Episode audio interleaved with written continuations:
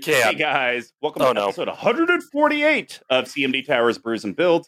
I'm Mr. Commodore number five, and my fellow host just spilled all over. And yes, this has nothing to do with a magic card. Big messy tuck. It wasn't that bad, really. Uh, I think like I was trying to debate if I should drink from the can or if I should drink from a glass, and I feel like I should have gone the can route. But here we go. Uh, Ooh, it's good stuff. Uh, and also, here we go. A little bit here. Uh, for those who are playing the home game, I might sound a little different, and that's because my power has been off for the last four hours. So I'm recording from one of my rugby, uh, not only my, my rugby teammates, but also my roommate for my upcoming uh, Canada trip. So shout out to Marvin, who's still kind of working in the ba- who's kind of working in the area below me. How are you, Mr. Combo? I'm I'm good, and I'm just excited that we have another Brews and Patron episode that we're doing, and we have uh, King Rickers here. What's up, Rickers? Hey, old glad to be old here. school fan, man, bringing it back. Yeah, I'm stoked. This is going to be a lot of fun. Well, I can't Yeah, promise well, that, but Well, and I think we have to go ahead and, uh, you know, I had to twist this guy's arm to come on here because, you know, I guess moving homes is a big, uh, you know, process and it takes a lot out of you. Come on, Cowards. be homeless like the rest of us. This Yeah, is still, like exactly. living out of boxes over here. Yeah, we can see. I can see you got a few unpacked in the back there, so There that's you at least go. a start, right? Did you have to like unscramble and find your laptop and your headset and everything to get ready for today? Uh, the computer was actually the easy part. It was cards. I was like trying Oh, to figure out where I stashed all my cards. Tried to Yeah. not put them all in the same box because it weighed about ten thousand pounds the first time. Well, see, th- actually, that's a that's a little trick people didn't realize with us Magic the Gathering players. Yes, we live a sedentary style uh, lifestyle, but you don't realize how heavy our card boxes Yeah. are. That's like going to 24 hour fitness over here. So my movie nightmare was I had all of my unco- my commander playable commons and uncommons sorted by color and CMC, right? Because I have crippling OCD and ADHD. And then my dad was helping me move. My dad's usually very in control of his body and everything.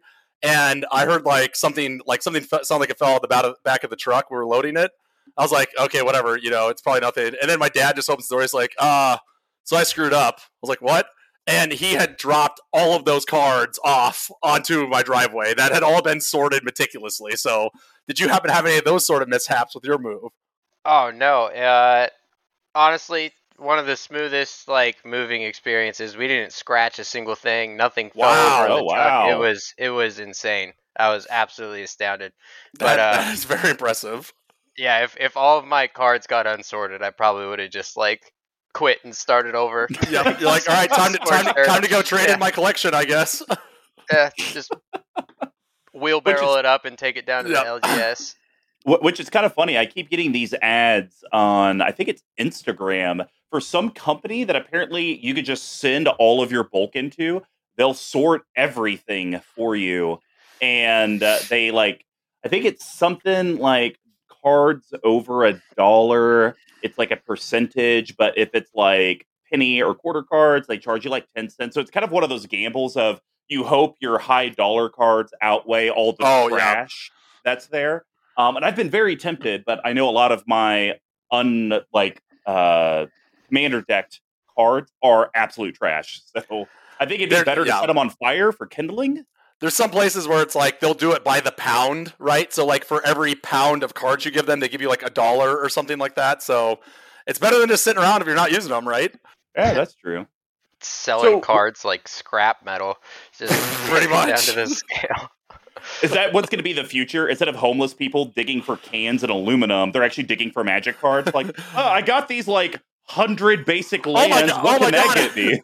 instead of like uh instead of like finding like a really valuable like wine bottle like oh my god a foil a foil seventh edition forest now i could go and buy a hamburger So, Rickers, uh, Tuck had some questions that we wanted to ask you just to kind of learn a little bit more about yourself. Um, and I wanted to ask the first one How long have you been playing Magic the Gathering specifically? And when did you get into Commander and why? Okay, so start of Magic. Uh, let's see, it was high school, and so that would have been like 20, 2009, oh wow okay area, and um, it was more like the I'd always seen the cards. Um, my brother played my older brother played when he was younger, but my mom sort of like took all the demonic looking cards out, so he's left with like a bunch of forests and stuff. So that dissuaded me for a long time, and we did Pokemon and stuff. But we, I saw the dual decks, and I was like, well, she's not going through all my stuff now, so I bought like the Liliana dual deck or whatever, and Yeah. we, we played with those a lot. And then so like anything Rakdos, anything Golgari, I'd pick up like a dual deck and just play like whatever was in the box and not really think about it. Never did the LGS thing too much, Yeah. and I just sort of kept those cards and had them forever. And then they just moved with me. It was maybe a lunchbox full of Magic cards, and uh, eventually one of my roommates like was super into Commander, and he's he, I was like, oh, I play Magic. Yeah, we should we should try that out. So he let Yeah. me play one of his decks, and he gave me like his worst cats deck ever, and then he sat down with his like over over engineered Krenko deck and just lit me Yeah. up, and I was like, well, this sucks, dude. This is the worst Yeah. experience Thanks, thanks for had. that. Much appreciated. Yeah, so I so I turned it. I was like, I'm not going back to that. No reason there. That that was terrible. And then uh, like three years later, seeing him play with his friends, I was like, okay, now I got to get into this. I probably just have to not trust you to give me the to give me the But was he the, was he the first one that you unleash unholy hell upon? Great question. Uh, yeah, he was the inspiration. So it's like I, I, I started it and I was like, all right, uh, I'm gonna look up like what's the best deck I could possibly make. Mhm. Yeah. And then I'm gonna I'm gonna come at you with that. Like Yeah, what kills I've- it's- goblins it's the just- fastest? It's, it's just the it's just the video of uh, Lloyd Christmas from Dumb and Dumber just shooting that guy in the dream, just going die, die, die. Yeah. That's the deck you want to build. Yeah. And Oh, that's so awesome. um that was probably like two and a half years ago. So Oh wow, okay, kind of the- kind of newish, yeah. yeah, uh, the commander journey's not long. You made mention, so I think the next question you kind of already answered uh, with your Rakdos and Golgari and other demonic. Now that you're free from your mother's clutches, getting into the demonic colors, are those still the are those still the kind of color combinations that you like to play with, or do you kind of go all over the place? Where where are you at on in terms of like from a deck building or even just like personal preference of color deal? Yeah, hundred percent. I've always enjoyed like the flavor of the black cards, the the sacrifice loops, all of Yeah. the all of the sort of disgusting degenerate things that get somebody at the table to be like, That's not even fair. like whatever. yeah, like those are fun. But um I'd say if it's a color pair, it probably needs to have black in it. Like Yeah. if it's three colors, it's gotta have black in it. But if monocolor, I I mean mono green's hard to beat, man. Yeah, Mono green, green, green Just- anything is hard to beat. So Yeah, just so much Oh yeah, because green's the new blue. Yeah. yeah, exactly. Yeah, green is the new blue. You get to play I'm just fast, waiting for a, play uh, F- dinosaurs. Force of Forest to come out. Uh, If anyone at the table even gives side eye to green, counter their spells for the rest of the game. Play Right. this yeah. card for free. Force it's of like, oh, okay, that seems seems fair. Yeah, makes it makes it through the cycle every single time. Uh, and then the, I think the last question we wanted to ask you, and I want to, since you've only been playing Commander for the last two and a half years, uh, let, let's more dig into your favorite set. I mean, you've been playing since 2008, 9, 10. You've seen a lot of sets. What do you think was your favorite, and kind of give us why? Okay. Um. Currently, easy favorite. Not because I played it at the time, but Khans of Tarkir. Going Oh, back yeah. and Oh, okay. drafting that set is so much fun because just I love the limited experience. That was something I got into recently, going to the game stores and just doing the the pass to the right, pass to the left. And then me and my brother tried out Khans and sealed because we played a lot of M21 and sealed just to pick up extra cards. But Khans, Sure. Khans of Tarkir is just too rad. That's such a cool set. You've got like the the sort of Mongol orc tribes, and then all the dudes that follow around the dragons, and then every now and then you just hit a sweet, sweet bomb of just some You just rare get you that just open you open murders. you open Zurgo pack two, pick one, and have to just completely redo your entire build around it. yeah, and it still works. That's that was the first set that I started playing Magic again uh, when I started getting into it uh, as well. So yeah, Khans Khans is really is really solid, and you always have Well- the chance of opening a fetch, which is incredible. So Yeah, well, and now uh, you can play Dominaria United with chances to pull, uh, you know, Tabernacle. Alexandra, Just ridiculousness. it's madness. Well, Absolutely everyone, madness. Brews of Builds is our deck tech series. Since we have conquered our path to 32 and the 12 Ps of EDH decks, we've moved on to a classic brew from day one brews and builds with a traditional episode But of course, we do have one of our great patrons on here, which is one of the awesome rewards. But even so, we're still going to describe the brewing of deck similar to how beer is brewed. And yes, my hands are going with the bouncing ball. Uh, and I hope all the YouTube people are like, "Where's the bouncing ball?" And I can't see it. It's there. It's just only in my head. Yeah. so here are the four different categories. The first one is ramp and setting your board state. We call that grains. And grains are the foundation of every beer. They include both base malts and specialty malts, usually in a 60 to 40 ratio. This helps with the color, the taste, and most importantly, the content of the beer. Decks always need ways to grow, stabilize, and ramp your into bigger threats. And just like a grain profile, they're usually a mix of staples and specialty cards. Then we have how does your board interact with the rest of the board? We call that hops. And hops give the beer its patented bitterness and herbal floral flavors. They grow in a variety of strands and help distinguish subcategories like this delicious original copy India Pale Ale from local Wooden Robot. Our hop choices help clear and interact with the board so your deck can ultimately do what it wants. Then my favorite section, and of course, I should have known this from uh, Ricker's time in the Discord that he is a quite streamlined player. Uh, how does the deck going to close out and win and do its thing? We call that yeast. And yeast are microorganisms that eat the sugar from the grain and poop out alcohol and CO2. It adds alcohol content carbonation. Without yeast, you'd be drinking flat sugar water. And without yeast cards, your deck would meet the goal of actually winning the game. And then we have shenanigans. It's to be pet cards, fun synergies that are in the deck that might be fringe, but we still want to have them in. We call that spice. And not every beer has them, but spices and other additives help separate a normal stock beer from a specialty one. It could be the pepper that turns a stout into jalapeno stout. I need to go and change my template because I do not drink jalapeno stouts. I think they're disgusting. Or the addition of hops that turn IPA into a double IPA. Not every deck has something that makes it pop, but if it does, this is where we talk about it. And then we do have a bottle capping, which will be Rickers, Tuck, and myself. We're each going to cut uh, three cards and add three cards that'll be under five dollars, under fifty bucks at a no budget restriction. We just can't talk about mana only lands. So without further ado, let's get brewing. Like we said, it's another Brews and Patrons episode, and Rickers has bought Greasefang's Garage to the table. So Big Tuck, why don't you read who Greasefang Obika, o- Okiba Boss is and does, and then Rickers give us the insight. Uh, first, why you decided to build this commander, how you designed your deck without giving away too many spoilers, and maybe just uh, some context on how the deck is played if you've been able to play it enough.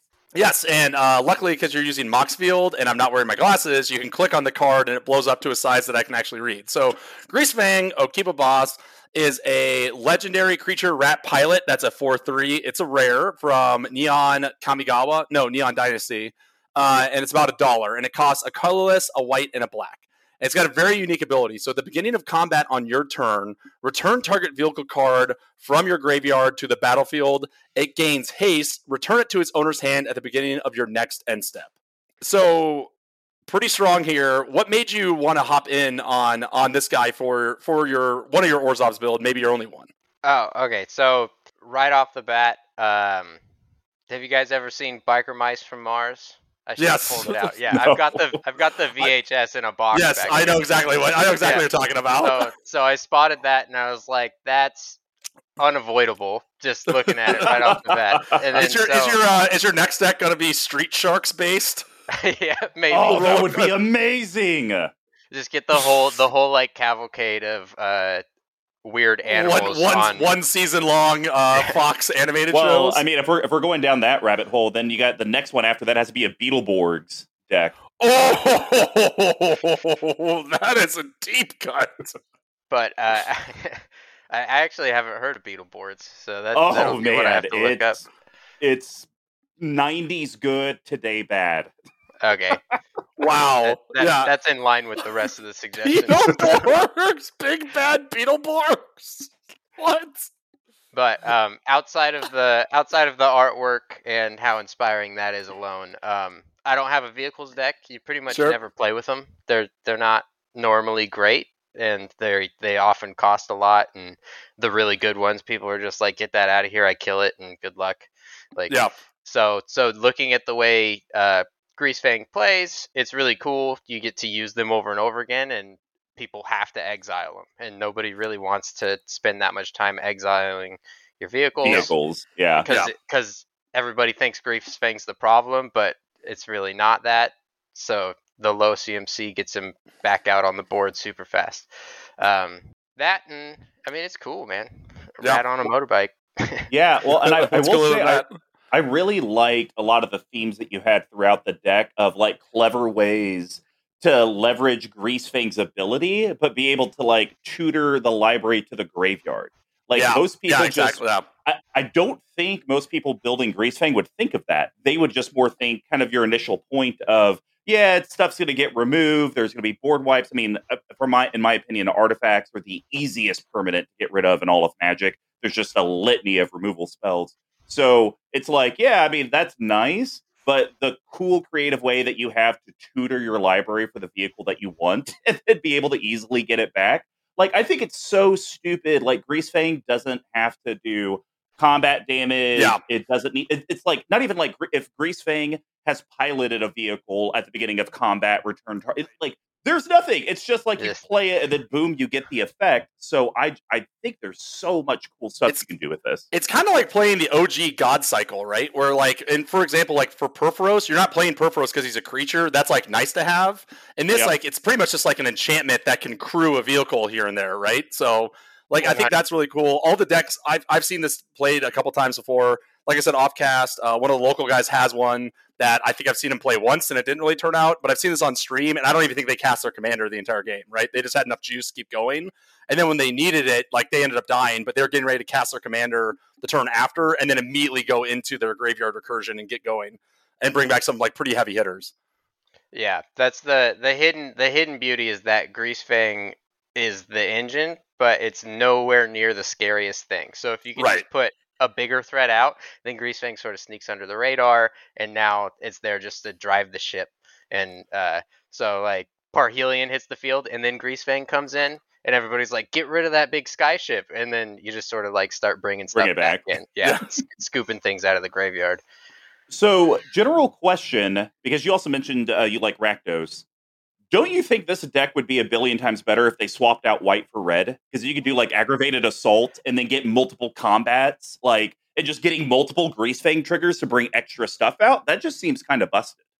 Yeah, I think uh, I think when you get down that line, you start to realize that maybe the dudes who designed the cards, the the dudes and ladies that designed the cards, were thinking about stuff. Because you look at Yeah. them, you're, you're like, man, red would be nuts. Oh, think what would happen if blue was in here. Like, Right, right, right, right. Everybody would be done. For. Well, and, and even with red, like you get access to both the readies that care about sacrificing artifacts, right? Yeah. Like you get trash for treasure, like the list goes on. Goblin engineer, so they probably thought that. They probably, I would hope they thought that through. And it wasn't just like, oh, hey guys, good news, you're all getting raises because you made Greasefang fair because you didn't make it. You, put in the effort to not make it black red, and they're like, oh yeah, uh, totally, Yeah, totally, totally, Thank yeah, you. well, totally take that money. Yeah, somebody's somebody's monitor still has a post-it stuck to it that says no red, no blue. No. and then they went through the rest of it after that. So, ha- have you got to play this deck IRL? Like, how's it performed? uh, You know, in, in your estimation? Yeah, so um, I've played this deck in this build probably about five times. oh, okay, Uh, yeah. The first couple times were through spell table. Um, it was it worked fine, but there's there's a piece to this deck where you're trying to like seem like you're not the biggest issue at the time Mhm. because because it's that combat step where Greasefang sort of like piles on issues where Mhm. where where you sort of step up. So on spell table, there's way too much people like going through and reading every card and sitting there and not making actions super fast. And I think that that sort of metered gameplay does Greasefang in a bit. But in Yeah. person, you do get to sneak it out because you don't even have to have a lot of lands out, especially if you're running Right. sort of the build that I have here with uh with the the pull from library throw and graveyard thing. You could be on turn three and then drop a, a five a five mana artifact out of your graveyard and everybody's just like that's not fair and and you just sort of take out whoever was in the best position as fast as possible from there. But um, I've liked it. It's really it's really consistent, and it's all about whether or not the table hates you. I guess is is is is how long you get to live. And Wh- so- whether whether or not your name is is Mr. Combo or Big Tuck, and if you Yeah. have one of those names, then guess what? This deck isn't going to work. Oh, you you shut the hell up! You get I get left in tar- games so longer, so much longer than me. If it makes you feel any better, this is a, I know this isn't about us, but Mr. Combo, I now know your wrath because I immediately just get targeted at my current play group. No matter what deck I'm playing, they're like, okay, we know like it'll, it'll happen like three games in a row, and then they'll leave me on the last one, and then I'll blow, and then it'll be a blowout, and then the cycle just starts all over again. See, it's terrible. It- It's like almost like you have to be mediocre at Magic to actually be able to be in a game and play. Yeah, I've had All those right. moments. Well, uh, if we wanted to look at some deck statistics, you know, from a CMC, we're slightly above three, uh, which is awesome.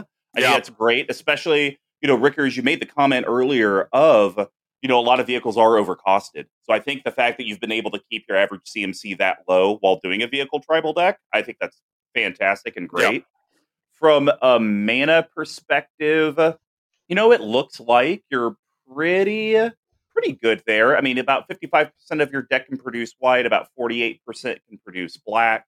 Uh, what, you know what's interesting, because uh, Moxfield kind of does it from this perspective 45% of your deck needs white, 28% of your deck actually needs black. So, uh, because so much of the deck needs colorless because it's vehicles and their artifacts. So, I guess a question I have to you is have you ever, because just because white is that struggle color, I feel, Yeah, um, have you ever thought about cutting down your swamp count just because you don't actually need as much black as the deck needs? Or do you think you need to keep it close to 50 50 just because, you know, just because? and for those playing the home game, he has 11 plains and nine swamps. So, um, I keep it close because nothing hurts more than not having that swamp that you need, especially when Yep. it's in your commander's costs. And Mhm. Greasefang's going to do a decent amount of the work around turn three or four. So I I did I was trying um sort of a more because when I I thought the same thing I was like oh it's a lot of artifacts a lot of colorless Yeah. mana is needed Yeah. I don't I I actually was running um a couple tainted lands or just Oh, tainted land I guess and then you get it out and you're like oh but I can't I don't have the Yeah, swamp that this- turns it on so it's just generating this is one this is just this is just a waste. Yeah, Yeah, like literally a waste. So um, I did have to sort of reimagine my mana base. But the other thing is, a f- there are quite a few of the black cards that take more than one black pip. So I Mhm. was I was stacking into maybe ending up with one of those that I wanted to do a little early. And um, I actually haven't had very many issues with lands on the the last ever since I adjusted the mana base after the first couple deals. Nice. So um, That's great. another reason to have not worry too much is uh I don't know if it's spoiling anything later, but there's that aerial surveyor. Wait for it. I'm gonna stop you right there. We don't we, we, we don't nerd name cards before we get Gotcha, to the, the different gotcha. profiles. uh, well, so just something like food for thought. I totally uh, get everything that you've said. You might want to see if there's like three to five black mana producing lands, not necessarily basics, but mana producing lands that you might be able to swap for colorless utility lands. Maybe that's like Yeah. a way that you can kind of evolve the deck to the next next level of yeah you know what like i still want to make sure i can hit my triple black pips and my commander always needs it but i could probably get a little bit leaner because now i can put a strip mine in here or i could put a wasteland in here because i got this jerk in my play group that always plays uh glacial chasm. And it's just like well fml my deck doesn't work with glacial chasm. So that that might be something to kind of think of And another thing too to point out that I was really impressed by because I think uh, we talked about this before. The cuts were very difficult on this because this deck seems like it's very well streamlined, and it's it it came out to only about 120 dollars, right? Which in like in this day and age is practically a budget deck, right? like when you when you boil down to it. So I think like you I think you either by accident or not came out with like a really good build on like a pretty lean budget. Yeah, yeah, it uh, it worked out pretty well, especially with this being. I mean, it's not the first commander deck I ever made, and it's certainly not the most expensive. So having sort of like the the interest in it, and then going through it, and only like you start loading up your cart, and you're you're at like 20 cards or whatever, and it's still only 30, 40 bucks. Right. You're like, oh, sweet, yeah, I'll I'll pull the trigger on that right now. I don't have to wait. Yeah, yeah. I don't need to wait for the next paycheck to get Yeah. this thing going. Well, and I feel like Tuck is probably proud of you because one card that's glaringly missing from the deck is Smothering Tithe. I mean, how do you have a deck with white and no Smothering Tithe? interesting story there. It wasn't always missing from the deck. It's just that that balance that balance of how much do you want people to hate you? You need people to sort of yeah, ignore yeah, you. I get it, man. Yeah. Yeah, Mr. Co- Mr. Combo plays every deck, Rhystic Study, Smothering Tithe, Land Tax, and he's like, why does everyone kill me all the time? I know it's confusing. It is very confusing. All right. Well, before we get into the the deck and start with the rampant grain section, uh, obviously we have a Patreon, um, and if you guys would love to uh, join Brews and patrons or just support the channel, head over to Patreon.com/slash CMD Tower. Whether it's the dollar, the five, the fifteen, the twenty-five, it doesn't matter. Your contribution really does help. It goes to improving uh, the channel, like for example. Uh, and getting an awesome soundboard, uh, but also Tuck and I being in Vegas at the end of October. It helps kind of fund that trip, plus all the giveaways that we're going to be doing. So anything you could do, we definitely appreciate it. Patreon.com slash CMD Tower. So we're going to start with the first section with the ramp and grain. And I think let's start with Mr. Rickers. Uh, we each get to pick two. What was the first card you thought would be key to a Grease Fang build? Okay, so I, th- I feel like I have to. This wasn't the first one; it's my second one, but I'm gonna put it first because I, I ruined it by saying its name earlier. Oh, it's Okay. okay. You and I Yeah. both picked the same one as well. Okay, yeah, that uh, aerial surveyor is Card's awesome. just insane, and oh, very man, strong, yeah. I've kept one land hands if this was in like my opening hand just because it's like if I can if if I can make the prayer of like maybe next turn Sol Ring and turn 3 aerial surveyor and just take off from there like like we're we're set it doesn't matter anymore all planes all the time just go for it Yeah. And, so uh, if you guys aren't familiar, Aerial Surveyor is a two colorless white. It's an artifact vehicle. It's a rare. It's a three four. Um, and it states it has flying. It takes crew two. So uh, one thing we didn't say at the top, uh, if you guys aren't familiar with vehicles and what crew means, whenever we say crew two, that's basically uh, you have to tap a creature, and whatever its power is is the crew number. So if you had two, if you had a one one, you'd have to tap two one ones to crew the aerial surveyor. But if you had a creature power two or greater, it doesn't matter. You tap it, you're able to turn aerial surveyor into a creature. So, uh, but it has flying, and whenever it attacks, if defending player controls more lands than you, you get to search your library for a basic plains card and put it on the battlefield tap, then shuffle.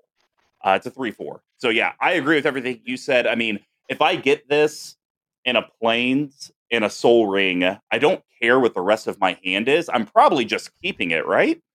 Yeah, I I think so, and um, I, I think it's really strong. And this is I didn't choose this myself, but I was looking at this like I almost think this is good enough for this is like a borderline potential modern white like standard, right?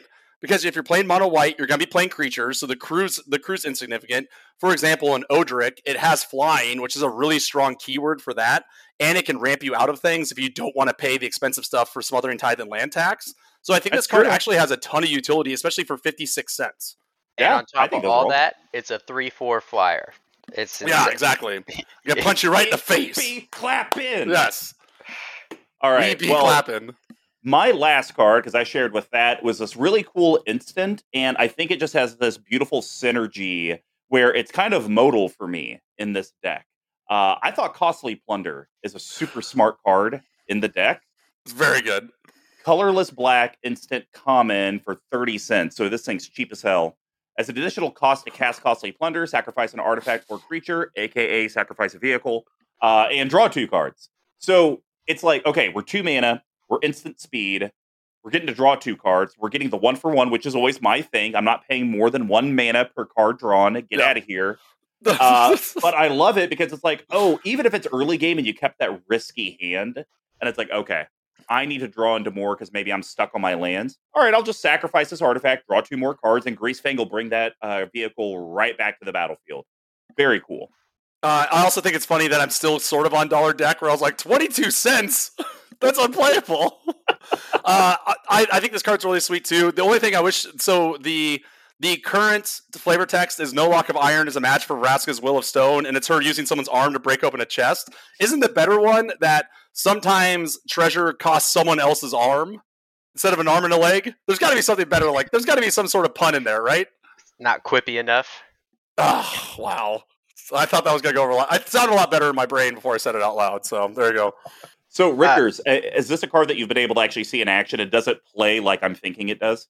Uh, yes, it can certainly play the way you're thinking it does early game, but it's not dead late game when you're sort of flush on cards or maybe you're waiting because the way I used it, I think it's come up once, was um, I had a big vehicle out there causing a lot of issues. Somebody finally hits their targeted exile. You Oh, Oh, yeah, yeah, yeah. And then Oh, I like that was probably Yeah. a turn where that card was coming back to your hand anyways, and then you sort of have to do that weird filter out, try to get it back into the graveyard. So you just send it right back, draw two cards. It's back next turn. You're full of gas, and you spent two mana at instant speed, and everybody's just like ready to fold and go home. Yep. You're like, all right, Yeah. cool. fine, fine with this. I'm fine with how this is going. All right. Well, Tuck, give us your first grain card. Okay, so this is one I can't. There was a lot in here to talk about, um, but one of them is one that seems insanely good, and I can't believe we haven't seen it anywhere. Um, and I think that there, you, I think you have the right balance of draw cards and also a lot of stuff like Mr. Combo was talking about, putting things into the graveyard. And I think Oriq Loremage is something that should see a lot more play than it does. So two colorless, double black for a creature, human, warlock. It's a three three. You can tap, search your library for a card, put it into your graveyard, then shuffle. If it's an instant or sorcery, put a 1 1 counter on Oriq Loremage. I just think this is insane value, right? Um, I think in this deck, you want these sort of repeatable things and you want them to always be on creatures so that you can always end up crewing, right? And I, I mean, I've never seen this in a Muldrotha build. I've never seen this in a Toshiro build. And as soon as I saw this, especially for 43 cents, it looks like this card is just insane value for the price that you're putting into it both from a mana perspective, cost, everything in the slots. Have you gotten to see this card played? Uh, I have not gotten to play Oriq Loremage yet, but everything you said is exactly why it's in the deck. It's Yeah. one of those cards that I always imagine putting on the table, and people are like, "Okay, I remember that. Can I read what it does?" Yeah, oh yeah, for sure, for sure. Yeah, let me take a look here. Yeah, yeah, and then and then um, I think the instant and sorcery gives it a plus one plus one is yeah, like that's sort of a bummer because you're never going to trigger that. You're always going to be going for Right. like something way juicier. Eh, But in that weird instance where you don't need it to crew, you're not really looking to ruin anybody's day yet. You can sort of grab one of those, and now it now it's harder to target with some quick removal or something. So it's definitely modal, but it's one of those ones that I'm I'm waiting for. It So It's cool obviously, w- we could see the synergy with Greasefang right, right on the card. Like that's super clear. First time I'm uh, genuinely remembering this card existed, and I'm just going through lines in my head of like, oh, you're about to exile my graveyard. Well, let me tap this and go grab a Monster Mash, put it in the graveyard, and then right. immediately shuffle everything back in. Like that's super sexy. And then I'm thinking like, oh, in my Marin Carador decks in my graveyard, I always run Seedborn Muse in there because it's, it's a good card. Well, now I can throw something in my graveyard every single turn. right. And I just build this. Oh, that's so gross. I hope terrifying Tyler doesn't see this. I, I, I can't go through that trauma again. It's a sweet card, man. Like it's definitely going to be on the list for a couple of decks. Like I said, Toshiro and uh, and Muldrotha for sure. All right. Well, Rickers, why don't you give us your final grain card you think is critical to your Greasefang deck? All right. Favorite one, got to play it. Um, Syndicate Trafficker. So that's a, a two mana, generic and a black creature, Aetherborn Rogue, 3 1. You pay one, sacrifice an artifact, put a 1 1 counter on Syndicate Trafficker, and it gains indestructible until end of turn. So just like another Oriq Loremage. You don't even have to tap it to do its ability. It's uh it's it's wacky. The artwork is insane. Yeah, I love these. I, this was actually insane. this was mine until I did a last minute swap because there's another one I want to talk about. So uh, I think this is insane, and I love. I think there's a lot of different cards in black, especially that deal with artifacts from Kaladesh, right? There's like Yeah. this weird sub synergy with like Aetherborns sacrificing certain things and all that jazz. And like I've had a bunch of these in my binders, and I've drew them over the years, and I've always been like, what deck can this go in? And these are all just like perfect slam dunks in here, right? Like I think there's four or five black cards from Kaladesh that just do insane work in here.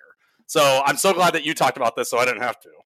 Yeah, and the other thing I like about it is because you genuinely didn't have a lot of sacrifice outlets, like from what I kind of saw going through the deck. So I could see Syndicate Trafficker being like one of those where your opponents say, okay, that's a problem. We need to get rid of it. And I just love the fact that it's like, okay, well, I'll just sacrifice my vehicles like I'm trying to do anyways. And now it gets indestructible. So it's just that whole ability of able to protect your sacrifice outlet at instant speed. Like you said, Yeah. you could literally use this to crew something and still do the effect. Uh, that's just good on all angles. And when it gets bigger, it makes it even easier to crew bigger, heavier things as well. So like that plays perfectly in as well. Yeah, and it's adding counters, not just power, which was Right, the right, thing right, that right. surprised me when I read it because I was like, add plus one, plus one. Oh, and it's still that big. Like this card's busted. Yeah, it's insanely good. All right, Tuck, we'll give us your last grain card because So this is apparently another- you did a last minute swap. I did a last minute swap um, because I think this is another card that I wanted your guys weigh in on this being played outside of vehicle decks. And that card's Reckoner Bankbuster. So two colorless for 4 4 artifact vehicle. It's a rare for about 37 cents. Enters the battlefield with three charge counters on it. Two colorless tap, remove a charge counter from uh, Bankbuster, draw a card. Then, if there are no charge counters on Reckoner or Bankbuster, create a treasure token and a 1 1 colorless pilot creature token with this creature crews vehicles as though its power were 2 or greater, and it also has crew 3. So, thank again, God, thank God again for uh, Moxfield being able to open that up so I didn't have to try to read that without my glasses on. So, this card is insane.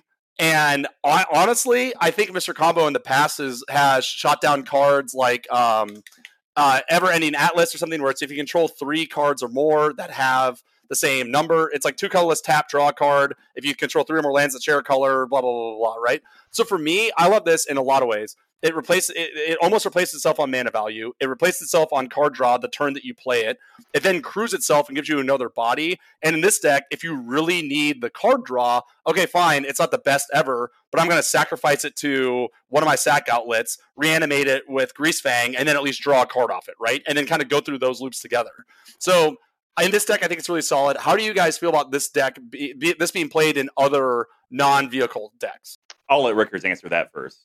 Um, non-vehicle decks. So my favorite part about this card is actually relevant when we get to another section. But um, sure. in non in non-vehicle decks, uh, I think just anytime you get the the pay to draw card on something that's in on the field already, it becomes a lot easier because it's not the same as like paying two to cast a spell that draws a card. You're not Right. losing any cards to draw that card. So uh, that's obviously just like crazy powerful all on its own. Um, Yeah. Whether whether you ever swing with the four four, I know there's plenty of things that like if you were gonna run this in maybe a proliferate deck and you felt it was worth. oh, sure. Yeah. Like that could be cool. Uh, I haven't messed around with charge counters and at all, ever. so so You haven't, play, you haven't played you haven't played a deck Yeah. based on Magistrate Scepter? yeah, I pretty much just cashed those specific charge counters in, and I haven't looked at any other ones. So Uh, I'm going to lay this out real easy. This is not some slam dunk in non vehicle decks. It is not. You don't think so? form- No, absolutely not. So here's the thing it's amazing in this deck, regardless of the vehicle piece, because of the fact that his commander, because you can sacrifice it, then his commander could bring it back and it'll come back with new charge counters on it. So let's let's take this greasefang out of it. Would I run this in my SRAM deck? Nope. Probably not. Really? In Um, Saram? It's a vehicle, for God's sakes. Who cares? SRAM draws me enough cards on his own. Uh, The card draw is inconsequential. I'd rather spend my mana to get more vehicles out. Uh, for the non-vehicle decks, what are you going to do with your pilot tokens? Nothing. They will be sacrifice, sacrifice them? They're chump blockers? They get Okay, a treasure sure. counter. Sure, you get it once. You get it once. So basically, what you're telling me is that you want to pay two, four, six, eight. You want to pay eight mana over three cycles to draw three cards and get one treasure token and one pilot. I don't know. I still think I've, I mean good. I've, I've seen this in good. I've seen this in play, and this card's this card's bunkers. So, uh, or should I say it's bankers? uh, because it's bank buster. So I don't know. I, I think that this is this one and the aerial Sur- surveyor are the two that I the two vehicles I would play in other decks. That's Mm, just me personally, but what do I know? I am a I am a known maniac in this world. that is true. All right, guys. Well, that's going to wrap up the grade section. Before we dive into the next one, we'd love for you to check out our store. It's at Etsy.com. If you just search CMD Tower, you'll find the amazing store on there. Uh, hopefully, uh, by the time you guys hear this, we will have updated art. So you guys should go check it out. We might even run a sale next weekend uh, because we are uh, getting to see Matt Nance this weekend, and he's uh, doing a little photography for us. So anything you guys do on there, literally all the proceeds ain't actually going to pay for the gear that that you guys uh, had requested. But at the same time, any of the profits do go into improving the channel for all the stuff we talked about with our Patreon.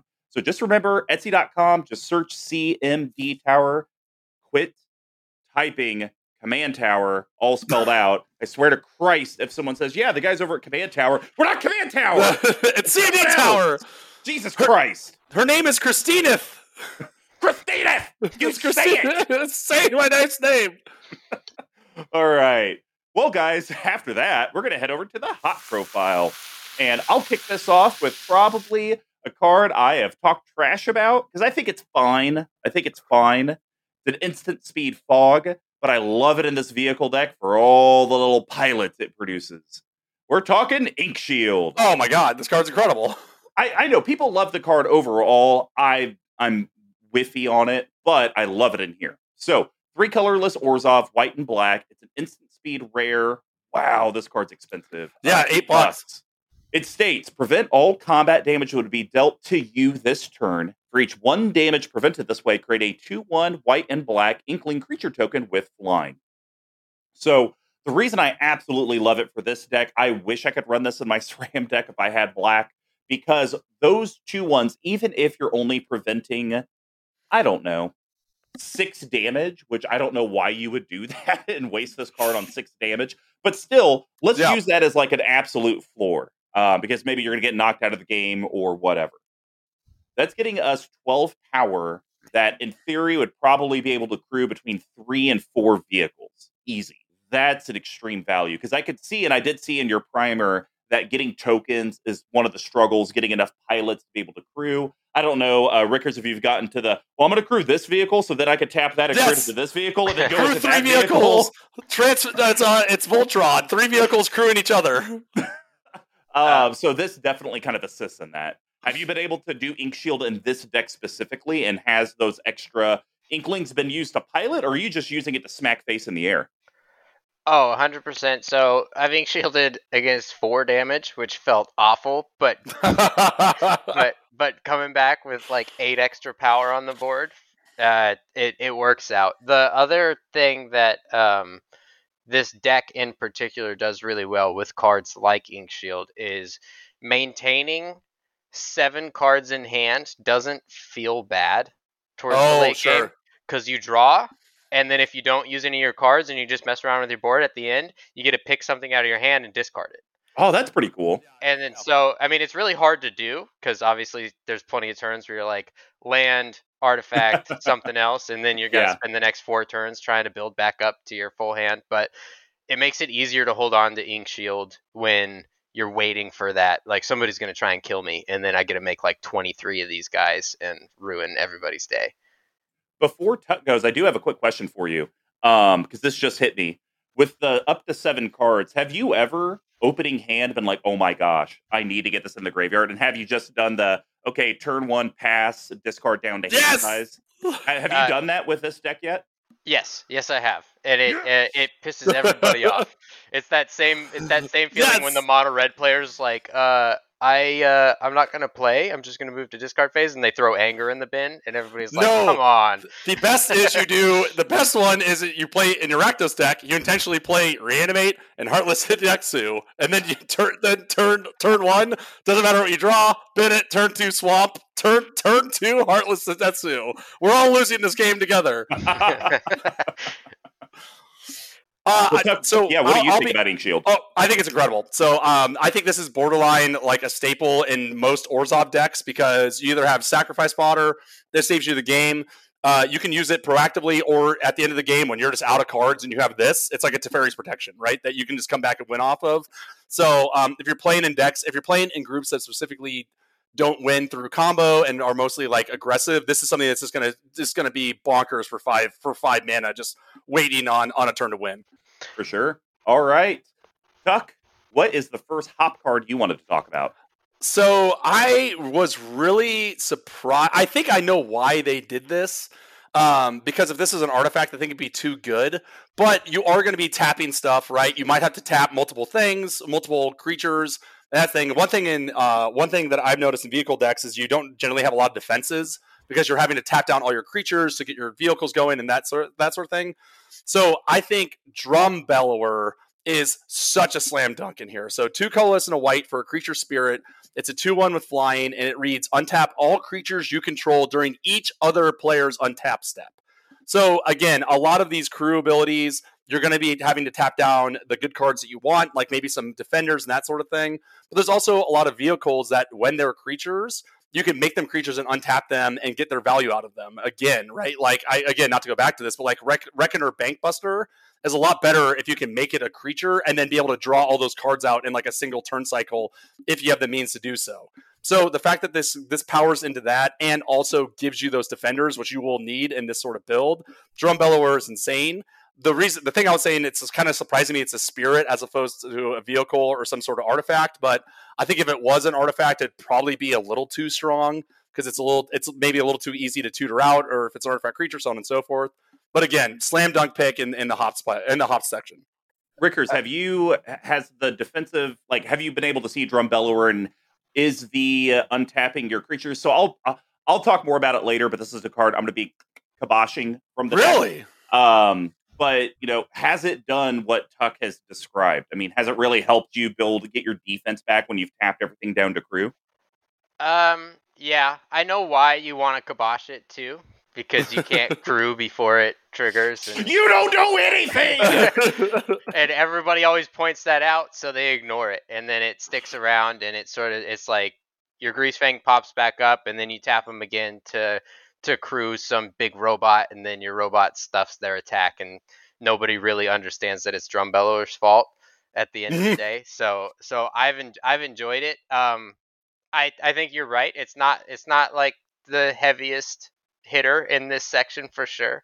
It's certainly not pulling um a crazy amount of weight, but it does do almost exactly what Tuck mentioned. And it's just you get a couple of creatures back to sort of sit around and then people have to evaluate their attack a little bit better because you want to tap out on creatures just to swing out and then you're fully tapped out and everybody expects you to be open every turn Mhm. and drum beller just sort of turns that around Gotcha.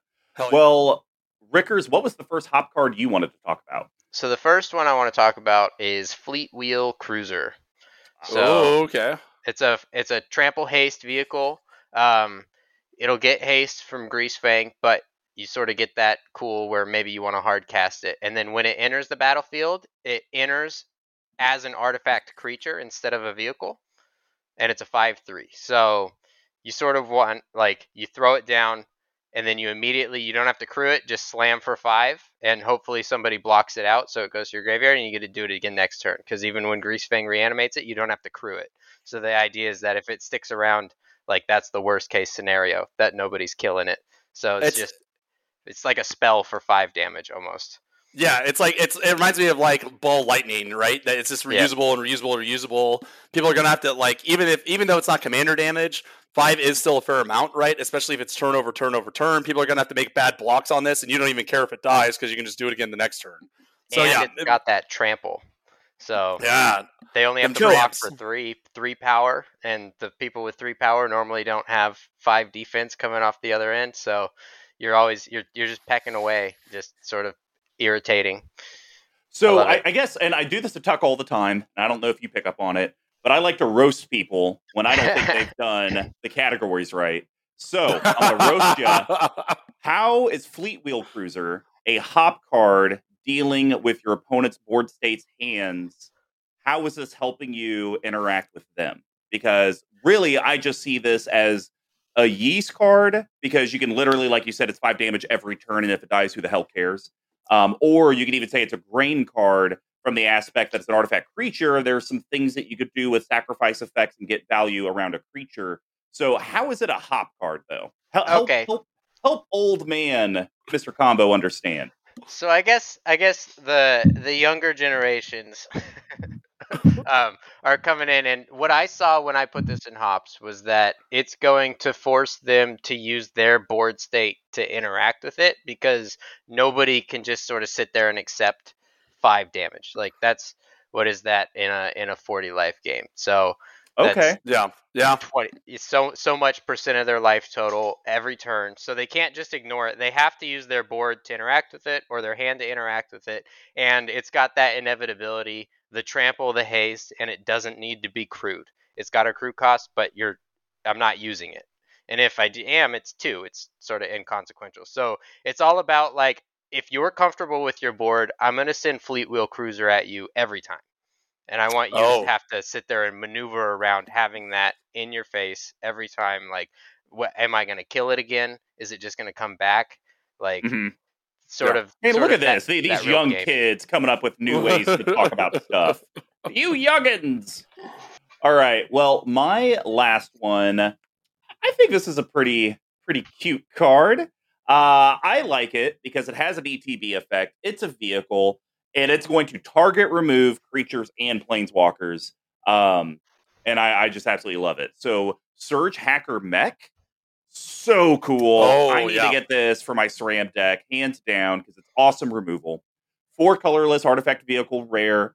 and grab a copy for nine cents. It's a five five with crew four. It has menace. When Surgehacker Mech ETBs, it deals damage equal to twice the number of vehicles you control, the target creature or planeswalker an opponent controls. Um, I look at this a lot from the same mindset as your fleet wheel, but it's more of, oh man, there has been these issues. Okay, before you're in step, or even during your own turn, I guess, let me sacrifice this, get some value. The my commander Greasefang's to bring it back, and now I'm bolting whatever the issue was for me. Um, I, I really, really like that. So um, have you been able to like what's the most damage you've been able to do with Surgehacker Mech? Because in my head, I feel like you should at least be doing eight. Like there should be four Yeah. vehicles out, including Surgehacker every time. Yeah. So the the damage equal to twice, like eight's super easy to hit, but Yeah. you you don't feel bad launching it when you only have two vehicles because you throw it down, you you zap for four, and then hopefully everybody hates it and it goes to the graveyard, and then the next time like you play a vehicle and then move to combat and zap for six this time, and I think the most I've gotten off of one activation of Surgehacker ETB is probably um, eight or ten, and that's and- but but that's like what's that uh, that exponential increase um, Oh yeah. like variable like it, you did you did 10 this time but you did 8 last time you did 6 the time before and then so you the amount of damage like this guy's responsible for whole whole player deaths for sure just like you don't have a board people are coming in to swing at you you're wide open the rest of the game Last comment. I'll make before Tuck gives his thought. I wish it didn't actually say opponent because it would be so much fun to run Stuffy Doll in this deck. oh And no then you target your own Stuffy Doll to like, because that's the one, I think that's the downside you could say about search Hackers. You can't target a player.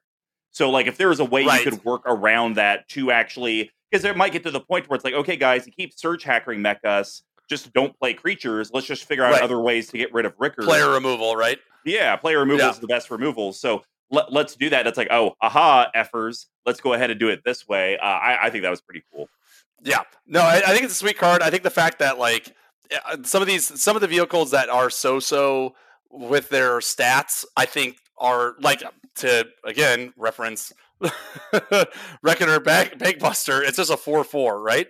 So this one, the fact that it has menace is going to ch- force people not only to take damage to remove creatures, but then have to think about how they want to block with what creatures they have left over. So I agree. Like I think this is like a really good targeted removal that's like very easily repeatable. Cool. Well, Tuck, give us your final hop card. I've liked this card since it got printed. I almost tried to build it as a commander. It's damn near impossible because I refuse to put time into it. Um, but this man will turn everything he touches to gold, which is what they call the what, Mister Combo? Uh, the Golden Touch. The Midas touch, or in this case, the Macar touch. King Macar the Gold Cursed. Two colors, double black for a 2 3 legendary creature. Human. Uh, it's a rare for 56 cents. Inspired. Whenever King Macar, the Gold Curse, becomes untapped, you may exile target creature. If you do, put a colorless artifact token named Gold onto the battlefield. It has sack this artifact. Don't tap it. Add one mana of any color to your mana pool. For us playing the home games, golds were first, then treasures came around and ruined the entire format. So I think this is like again, it kind of goes back to the same thing of if you're tapping creatures already to get your deck to go, having them have this ability that when they untap or when they tap or whatever is so critical, right? So the fact that every turn um, and with drum bellowers multiple times per turn or multiple times per rotation, you're going to be exiling th- exiling cards, even if they're indestructible, and getting value out of it. To me, it's just completely bonkers. So I think this is like a really inspired pick for this deck, and just has piles and piles of value that you're going to see over the entirety of the game. And you don't even need like you can do this as soon as it comes out effectively. When if you have another vehicle that can immediately crew, right? It'll happen the turn it comes out. You don't have to wait for it. Yeah, uh, King King Macar is nuts. he's, it's, a, it's the king. Yeah, it's the king of yeah, the deck. He's he's he's super rude. Uh, nobody likes it. It's so much fun. Um, I would like to note that golds are so much more broken than treasures. Oh, they totally are. Yeah, it's yeah, they're way worse. they come in tap. Yeah, they uh, just, they just didn't make it. enough of them. So I think there's there's been some talks of like they're going to start printing cards where it's like all treasures come into battlefield tapped just to like stop it, and then gold's going to be the new thing that they're going to have to like. Th- these cards like this are going to skyrocket, but who freaking knows? Treasures suck, but they're in like every deck I play. So what are you gonna do? They're I don't like good. it though. I don't like it. All right. Well, Rickers, why don't you give us? Oh, and I have nothing to add on King Macar. You've literally said everything. I think it's so cool that you're able to take like this very what I would call sweaty mechanic of inspired. Because mm-hmm. typically the thing is like yes. you're throwing it in harm's way and hopefully right. it doesn't die. So that is a super inspired haha pick uh, for this deck. Nailed it.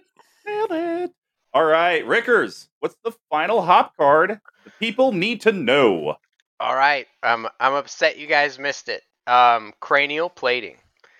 Oh, it's so good. Yeah, I mean, come on. Like, what is there to what is there to miss? It's just a immediate slam dunk. Guard. It's a yeast that kills Actually, people. All right, so okay, so I'm gonna sorry, just to just to just to gang up on Rickers for a little bit. I usually don't. I am not as as people know in the podcast, I take the I take our uh, categories. Some would say quote unquote fairly loosely. so usually I am in defense of the people that will. I'm usually in defense of like you know what, sure I can kind of see it. No offense, Mr. Combo is 100% correct on this. How is this not a yeast card? This is how you win the game with any of the artifacts you control with equipped one. It would be incredibly facetious of me to put up a fight here. at, least, at least you admit it. uh, so I did mention when I was building these out that I've never organized a deck this way, but when I looked at it, yeah, because because it's it's it's like looking into it's like looking into the valley of madness. We've been yeah, doing this for almost yeah. three years. So try to put on my tuck glasses to organize. Yeah, yeah, exactly. God, they make me go cross-eyed though. Um, so hey, so but I if if I had to defend it, I would say something along the lines of what I said for the last one, where I'm now able to crew all my vehicles. If I have enough black mana to throw this thing around, I it doesn't matter how strong anybody is. They're all my vehicles are co- going somewhere, and now you have to block into it or or answer the artifact somehow. But you're you're totally right. It's too it's too strong. like that's such a ridiculous argument on this specific card. Where with the with the car at least I'm I have to do some of the work. This yeah, yeah, yeah. And, I'll say, Rickers, if it didn't have the attach effect, which I, I get it, that's what makes cranial plating amazing. But if it just had equip one, it's like you could have more of an argument for the hops because it's like you do kind of telegraph it. And it's like what you said, like yeah, I'm yeah. forcing you to come in on my 12 5. You better do it, or more than 25% of your life starting life total is gone. But it's just more the fact that you could pay black black and just instant speed yeah, wherever the speed. hell you want to. It's so yeah. dumb. Yeah. And this, I mean, this is two, two. Like last thing on this is like this is probably a card why you want you want to make sure that you can activate double black, right? Because this card is going to be so backbreaking when you can. Hundred percent. This guy Macar, uh, what's his name? Oriq Loremage. Those double blacks, they're just too strong. Yeah, yeah, yeah. Every time. Ah, now this is making me like alter my like freaking bottle capping for like things that are like able to abuse this. Ugh. Oh, I, I, I, I did. I did one when we started talking before, and that's if you saw me, I was like looking all over the place, like I just like had a, a rush of inspiration. That's why. It also kind of sounded like you said a Russian inspiration, and it's like, oh, he's a Russian now. I always knew this day would come. Okay, so real quick. This I'm sorry to do this tangent. There's someone on our on in my company I work for who 100% was wearing a Russian Pride sweatshirt Oh God. in Russian. I'm pretty sure she is Russian, and by that I mean she is.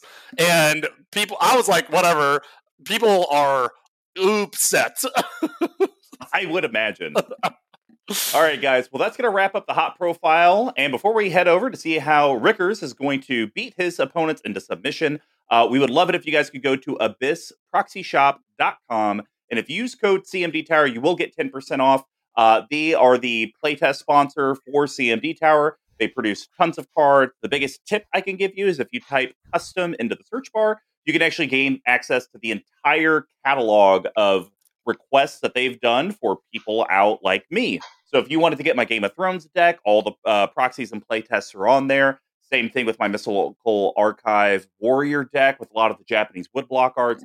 Tons of stuff on there. I need to start going on and ordering some cards because I think I'm going to start offloading some of my reserve list a bit.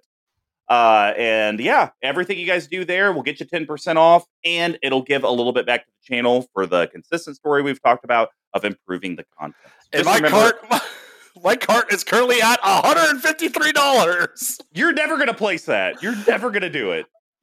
Uh, I actually need to with my reserve list cards, so that's why a lot of that's why it's so expensive now. But uh, just remember, guys, abyssproxyshop.com and use code CMD Tower. Now we're going to head over to how this deck is going to close out and win the game with East.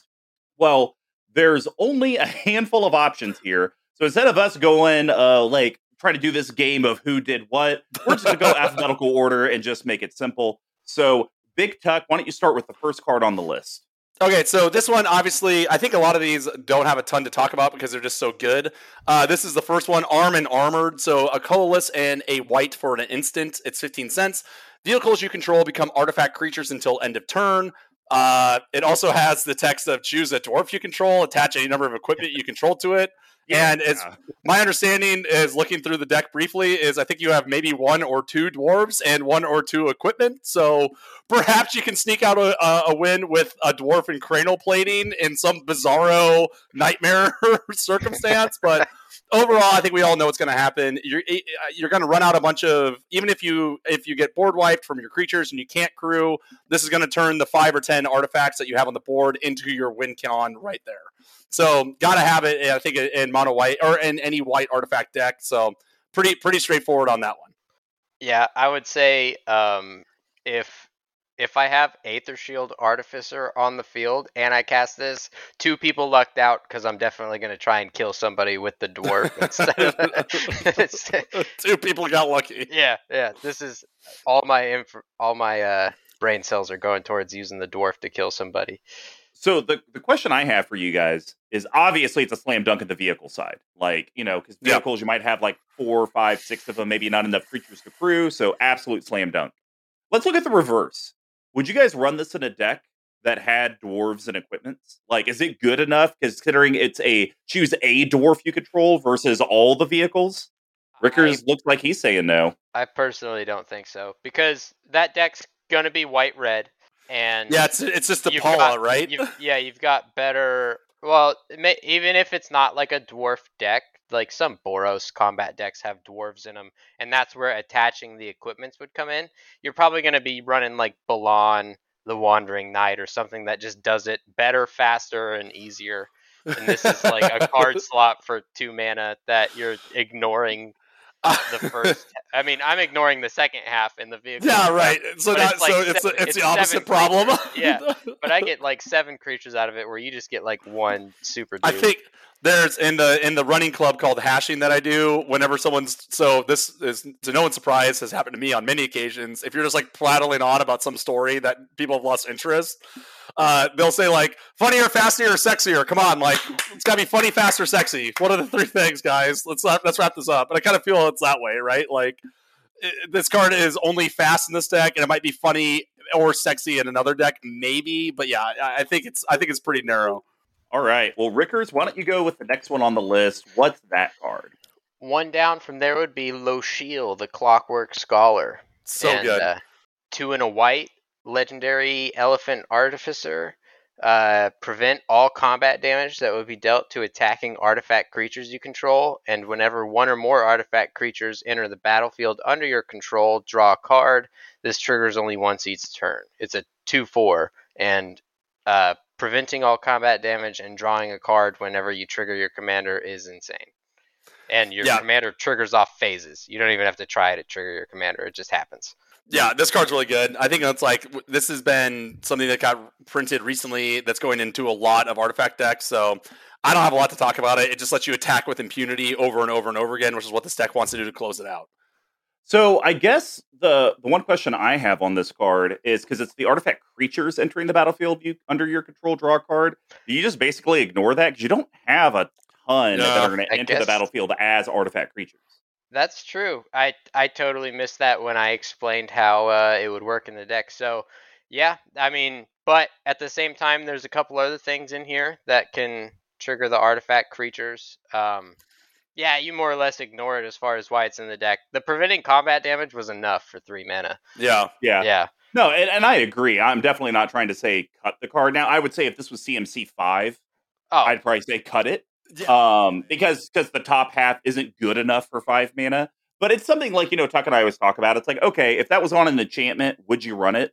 Just three mana, prevent all combat damage to be dealt to attacking artifact creatures you control, and it's, I'd say yes in a vehicle Yeah. deck. I would run that for three mana. Dolan's Gate costs two, and it's an artifact, right? So it's like I think this is I think this is just fine for that, and it's and it's something that's I think another thing that's critical here is this is crew this is crewable, right? This can crew something else or add to crew. So um, yeah, I, I agree. Even though you're getting half of it, it's still pretty solid. All right. Well, the next one on the list is one of my favorite board wipes I've seen in a while so for this vehicle deck. Organic Extinction is so good. Yeah, it's bonkers.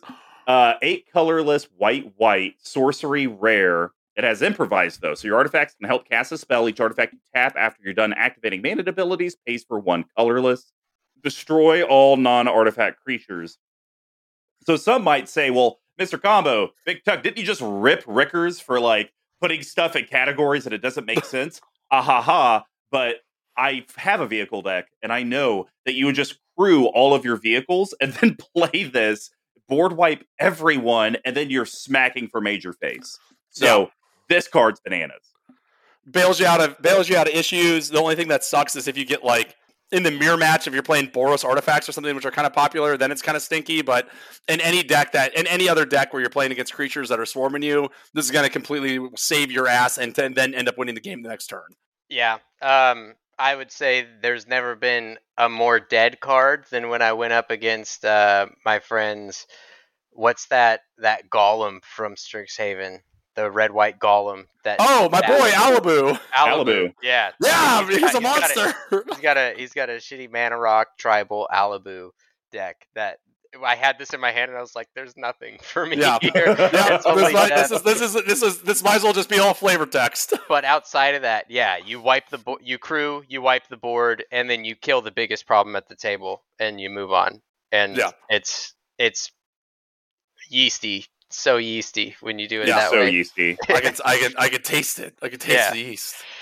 All right, Tuck, you're going to go with the next card, but before you read the card, I want everyone to acknowledge in the art that that's a Boros symbol on the vehicle. How the hell isn't this a Boros colored card?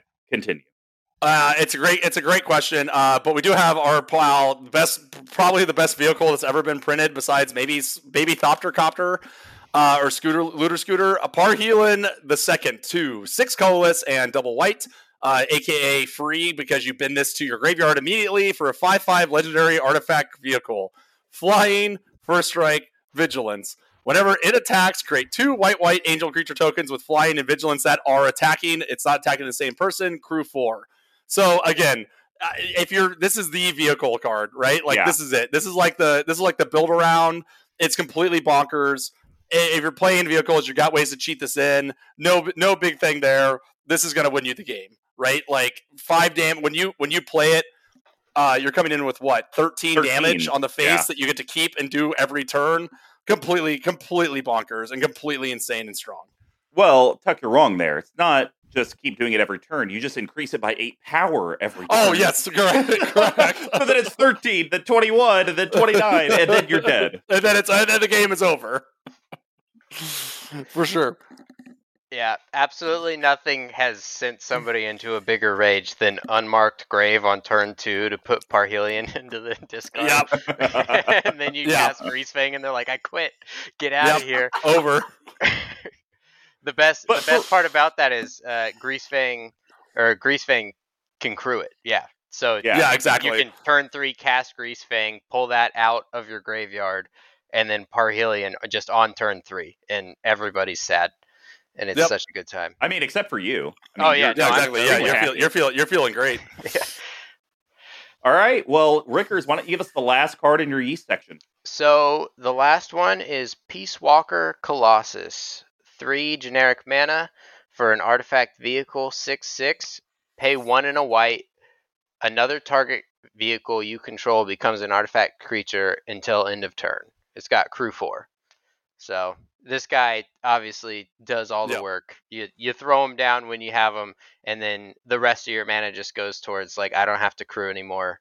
Yeah. I- this card does a lot of work, especially like like I mentioned at the beginning in your primer. You kind of talked about struggling on the token front, so it becomes one of those things. Like the best way to actually get rid of a vehicle player is to get rid of the creatures to crew it. It's actually not to get rid of the vehicles. Oh, like you oh, can have right, vehicles right, all right, the yeah. live long day, but you can't do anything with it if you can't actually turn them on.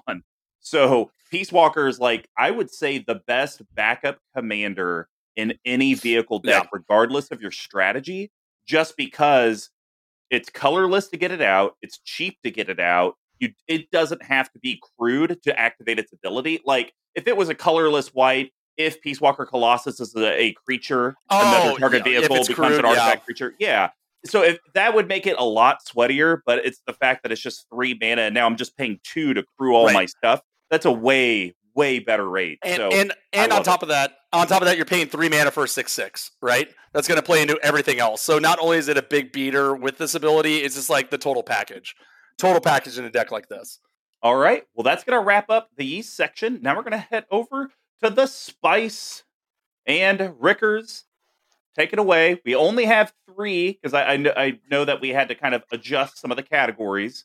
So let's just go alphabetical order. You got Okay, let's do it again. one. Yeah. Go ahead and talk about it. Awesome. I'm glad I got the first one because this is by far the spiciest of the spice cards.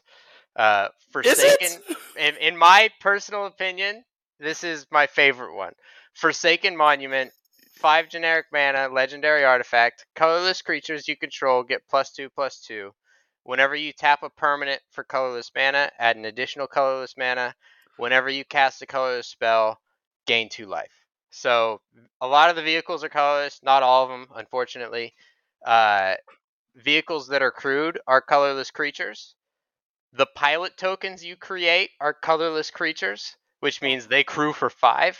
I I That's pretty absolutely, good. I absolutely How is this? Okay, I got I got a challenge here too. How is this a spice? This is either a grain is- or a yeast. I, Okay. I I consider it a spice because it's not doing a ridiculous amount of work. You're gaining two life most of the time, but It's not doing a ridiculous amount of work. oh, it's it's ramping you and also buffing your Uh-uh. creatures. Nope. No, it is not actually ramping you in this deck. It, Yeah. it can with certain, but you have to remember, Tuck, whenever you tap a permanent for colorless, add an additional colorless. So basically, cut out 80% of his lands in mana producers because they all produce a color of some kind. So the getting the additional colorless is only going to happen on like Sol Ring. Uh, if he did put a strip mine in here, it's going to be few and far between. You're actually going to get the additional mana. So really, I, I think the argument would more be: Would you run this for five to gain two life whenever you cast a vehicle? Which you do have a lot of artifacts, so um, you know you should be getting that two life. What? Uh, thirty-four percent of the time. So they have to be colorless vehicles also. Kamigawa yeah. ruined it with all the white and black vehicles. Oh sure. Sure, yeah. So, but thirty-four percent of your deck is a colorless card. So, uh, you know, you, you're only getting the life gain thirty-three percent of the time. The plus two plus two, it's like okay, I guess you could make an argument for the vehicle side, but I think Tuck, where I would say it's a spice though.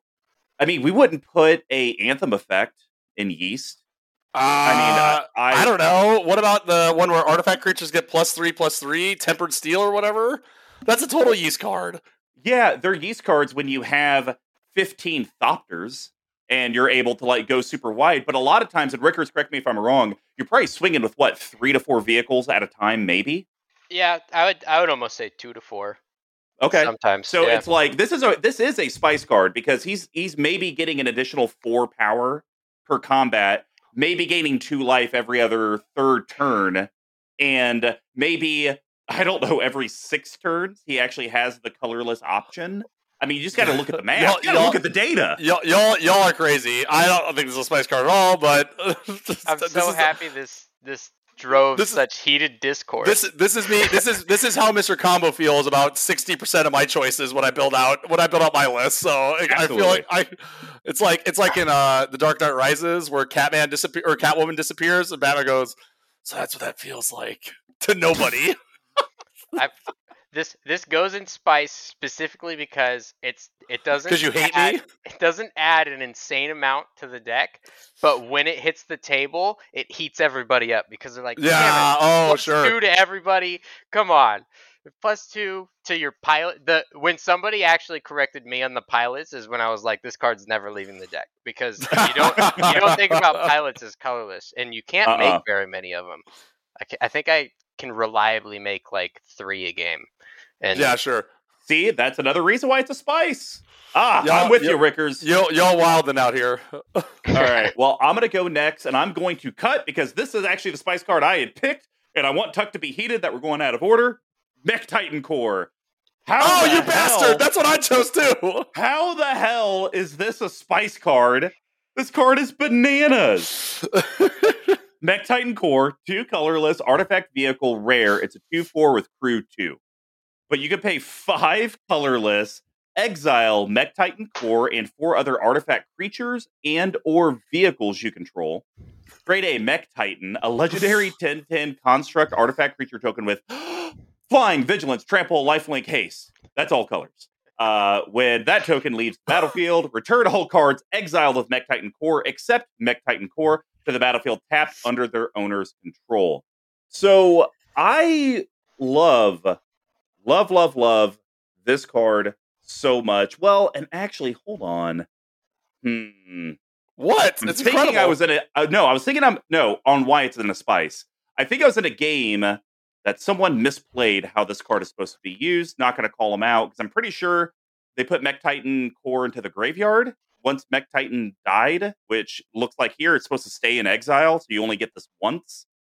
Okay, I can understand why it's in spice now, but I love this because Oh, it does exile the four, and then they come back, so you're getting ETB effects. If it's your fleet wheel, it now comes in as a creature. You can now Yeah. hit someone or block uh, to, without the crew. I, I think it does give you a lot of stuff, but okay, now I understand why it's a spice, and I'm less hot. Yeah, it's in spice because it's an absolute bomb. You you play it. Hopefully, you have that five mana ready because if Yeah. you play it and you can't do it right away, you're kind of Yep. You're It's like it it's wrong. it's the uh it's the dark depths argument, right? Of being like, oh yeah, it's great when you have this 2020 indestructible beast, but then someone swords the plowshares it, and you're like, well, I just burned 16 cards to gain 20 life, I guess. So what are you gonna do about it, right? yeah, How many turns it- are you willing to burn? it, it is 100% an absolute bomb because you throw it down, you pay your five, you get rid of your stuff, you make a 10-10 with the every keyword that they've written, and then it's all colors. You swing out, and then somebody's gonna try and kill it, and then you get Yeah. all your stuff back. And then so that it's. I, I thought it was a spice because honestly, it's more of a gimmick than like the world's most useful card. It's just crazy Yeah. powerful for seven mana to be able to do that. But It's like not- it's it's like I've Col- never it's like seen it. I've never seen it it's, in a it's like Col- it's like Kaldra with less with uh, less hoops to jump through, right? yeah, yeah. I've never seen it at all. It's always been somewhere in the middle of my deck. One could make the argument, and I'm just saying here, go with me. You gotta stop Uh, with the, you gotta stop with the want to be a millionaire. Hey, how about an air horn your ass? All right. Uh, so one could make an argument. Mech Titan Core is just like Cyclonic Rift. Go with me here. Oh boy. Cy- Cyclonic Rift on by itself is a two mana, you know, bounce one thing, and that's Oh. the absolute worst you could do with that card, and nobody wants to do that. The way Rickers just described it, you don't want to play Mech Titan Core for two to just crew it for two as a two four. It's I want to do it, and I would need to do it as a seven drop. I got to Right, right, two, right. then do the five. So you could really look at this very much like Cyclonic Rift. And I think with that, I think I just sold myself on moving this into a yeast because nobody puts Cyclonic Rift into a deck. And they're like, well, it's a spice because, like, I mean, you got to pay. yeah, you seven could you could pay seven it. for it, right? Yeah, Maybe? but really, Yeah. it's a two mana, and I think that's the way this card reads. Like, you're not playing it for two to crew it for two. You're playing it to pay seven and get the big gimmick. Uh, Can we all agree on that? yeah. I mean, Yeah. you don't have to. You have to convince me. This was my pick too for a reason. Maybe we just rename the spice category my favorite cards in the deck category, and we just move on from there. Actually, I like. Actually, I don't. I don't particularly dislike that. If I'm going to be honest with you, because that's what it kind of boils down to. Well, I will actually say the last card in Spice that Tuck's about to talk to, I completely agree with it as a Spice. I actually am not Yeah. a big fan of this card in general. I think you have to put a lot into it to get a little bit of a payoff. But what is that card, Tuck? Yeah, and that's Mecha Godzilla Battle Fortress, aka Hangerback Water Walker. So double X for an artifact creature construct that's a zero zero.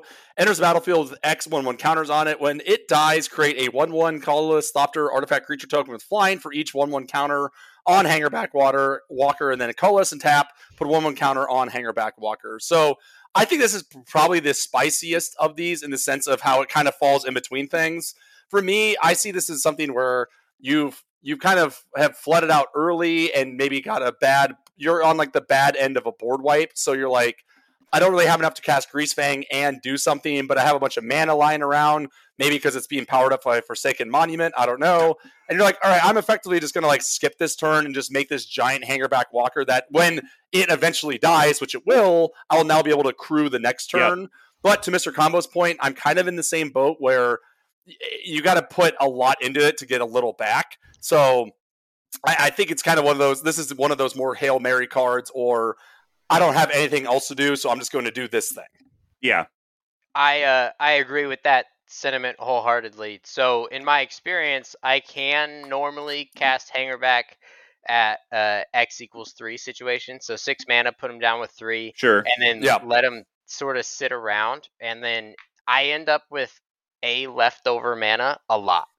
So it's Mm. just like Mm. pay into it, and then he beefs up, pay into it, and he beefs up, and he's sort of crewing here and there, but people aren't really paying attention to him, and they're sort of worried about killing him at Yeah. the same time. And I mean, forbid I put down Forsaken Monument and then create a bunch of three three Thopters who knows? and then Who start could- killing people. Yeah.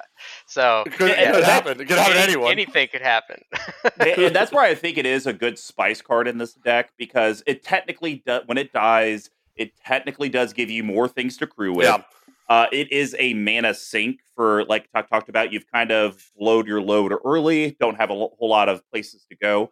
The the one non-bow with the card that I'm not a big fan of, it's you got to choose one or the other. Are you putting the plus one plus one counter or are you crewing? Um, I wish it could read something a little bit, and I get it. This is an older card, so that's why it reads this way. But I wish it would be more of like a one mana, put a plus one plus one counter on Hangerback Walker, activate this once uh, during your turn. Oh, once like a turn speed. cycle or something. Yeah. Yeah, I- something like that would be okay. I could, I could, because then you can kind of do both things. I will submit that if it was pay one, put a counter on, this card would be heavily in yeast and it would kill everybody. Well, no, no, but you can only activate it once per turn. 'Cause Now we're starting to get a lot of those effects in here. Yeah, So that's yeah. what I'm saying. Like, if it's just one, activate it once per turn, or once only during your turn, then it's like okay, I can kind of see the appeal of the vehicle aspect. Um, but I think it's fine. It, it- it's Yeah. fun. I mean, I don't get to see Mecha Godzilla played all that often, so yeah, yeah, I, I, I, I, I put it in there because the Mecha Godzilla foil was like five bucks, and I was like, okay, Oh, sick, I'll, yeah. I'll throw that in. I'll, Yeah, I'll, I'll add that to the cart to get the free shipping bonus. Right? All right. Well, let's head over to the bottle capping. And as a reminder, everyone, these are going to be King Rickers, Big Tuck, and Eyes. Three cards that we're each going to cut from the deck. We're each going to add a card that'll be under $5, under 50 bucks at a no budget recommendation. We just can't talk about mana only lands. So I'm going to go first. I am going to cut the Brute suit. So, Brute suit, three colorless artifact vehicle. It's a four three with vigilance with crew one. It's like three cents.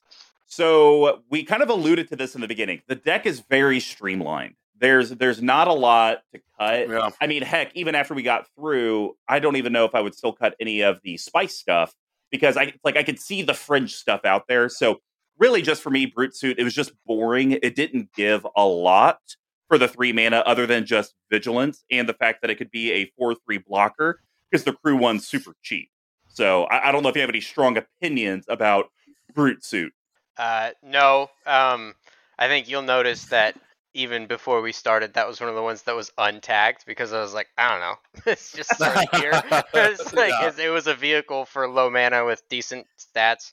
That's Yeah. that was that's why it's here. That's one hundred percent why it's Fair. here. Um, so one thing I did is I tried to use my Sram deck to say, like, okay, what vehicles does Rickers not have that I have? Look at those differences and try to figure out, like, is there a reason to bring this one in? And I did find one, and it's funny because it allows you to draw cards. Uh, and I'm usually like the person anti putting in things that draw cards, but this is something. It's a vehicle. It's going to be able to help you provide value later in the game. Um, you'll be able to bring stuff back, and it's an ETB, so you're always going to get it with Greasefang.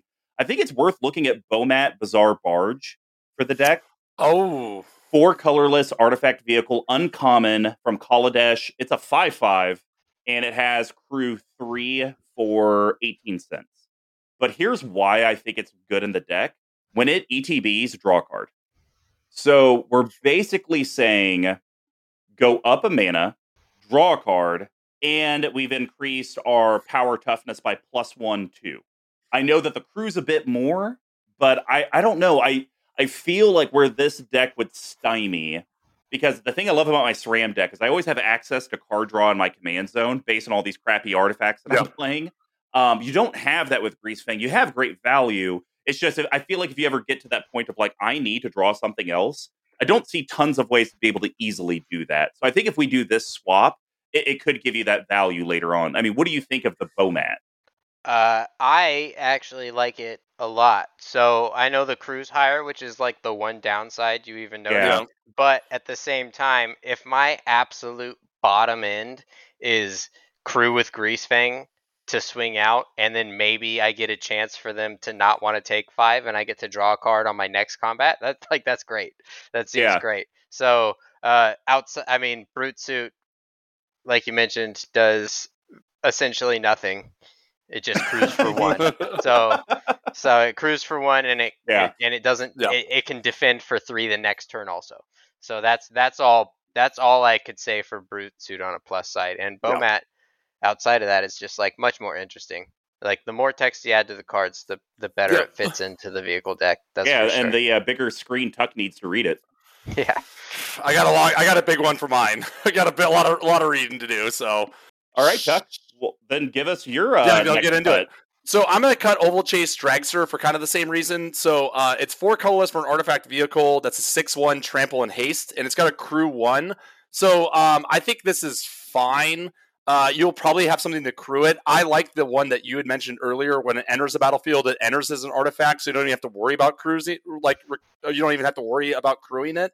So for me, it's just kind of like if we have to cut something, we probably have some excess vehicles that maybe are kind of cute or like just re- just repeating the same thing. So, in my opinion, this is one where it's kind of like it's fine, but if we have to cut something, this would be one that would be on the list for me. Mm. But I'm going to be replacing it because we're going to be tapping a lot of things, right? We're tapping left, right, and center. We're going to be creating a lot of things to tap and untap. So, what about having some way that we can untap, create new pilots, draw a card, and then ultimately win the game with what am I? I think this is maybe this is like my new pseudo murder Halo Fountain. Two colorless and a white for an artifact, an artifact from Streets of Capenna. It's a mythic for just under the five dollar budget. Three escape colorless and a white. Tap untap target creature you control. Create a one one green and white green citizen creature token. Two co- two white tap untap two target creatures you control. Draw a card.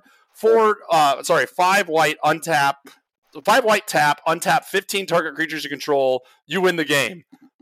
Why not? Why not put it in here? You already have the artifact creatures with what you're crewing, or the things that have been crewed. You get to create more pilots, you get to draw cards, and then maybe win the game. Who knows? I don't know. But now you have your engine to create more pilots, and you also have your engine to draw cards. Slam dunk in a, th- in a three in an artifact in an artifact card. Well, here's the thing though: you can't run uh, intruder alarm. So what's the point? why, why bother? Yeah. Oh man, that's uh it's it's certainly not a bad suggestion. That pay two to untap two tapped creatures, like and draw a card, that's a that's a defensive like I really like that. If this just said that, I'd I'd probably almost like the card more. That pay five Oh, just looks bad. it just looks I know it looks terrible. But I like. I'm hot. I'm hot on. I'm hot on this card because there's one guy I played with Ken Kenshi. He's he like was a pseudo pro player back in the day. So I have whenever you try to recommend cards to him, he always poo poos them. It's like Mr. Combo on steroids. Like Mr. Con, like it's it's even it's way worse. Like Mr. Combo is usually like, yeah, I appreciate it, but I think I'm going in a different direction. He's like, no, you're stupid, and here's why. And I told him to put this in a deck, and he was he literally in the message was like, God damn it. like I can't, you got me the one time I got him. So I'm hot on this card. I'm trying to shovel it in as much as I can. well, I'll say the one thing I do like about the card is it does one of my favorite things in Magic. Commander specifically makes off-color oh, tokens what your deck is. The fact that we're getting Selesnya citizen creature tokens, let's go. Even better. What's not to like? You got to recruit citizens into your biker gang. Yeah, see exactly. You're turning these citizens into criminals. It's just it's Well, exactly yeah. what the communists want. Because technically, what you're doing is you're recruiting the neighborhood watch. So that way, when you do your illegal bike races, it's like, oh, the, yeah, yeah, they're on my side. Yeah, they're It's good. okay. Yeah, they're on the, they're on the level. All right, Rickers, you mentioned you've streamlined this deck quite a bit. And I know from personal experience, whenever you build a deck and you've only played it a handful of times and it's very fresh or you feel like you have it at the right spot, it's hard to cut cards and add them. What did you decide, though, to cut and add to this bad boy?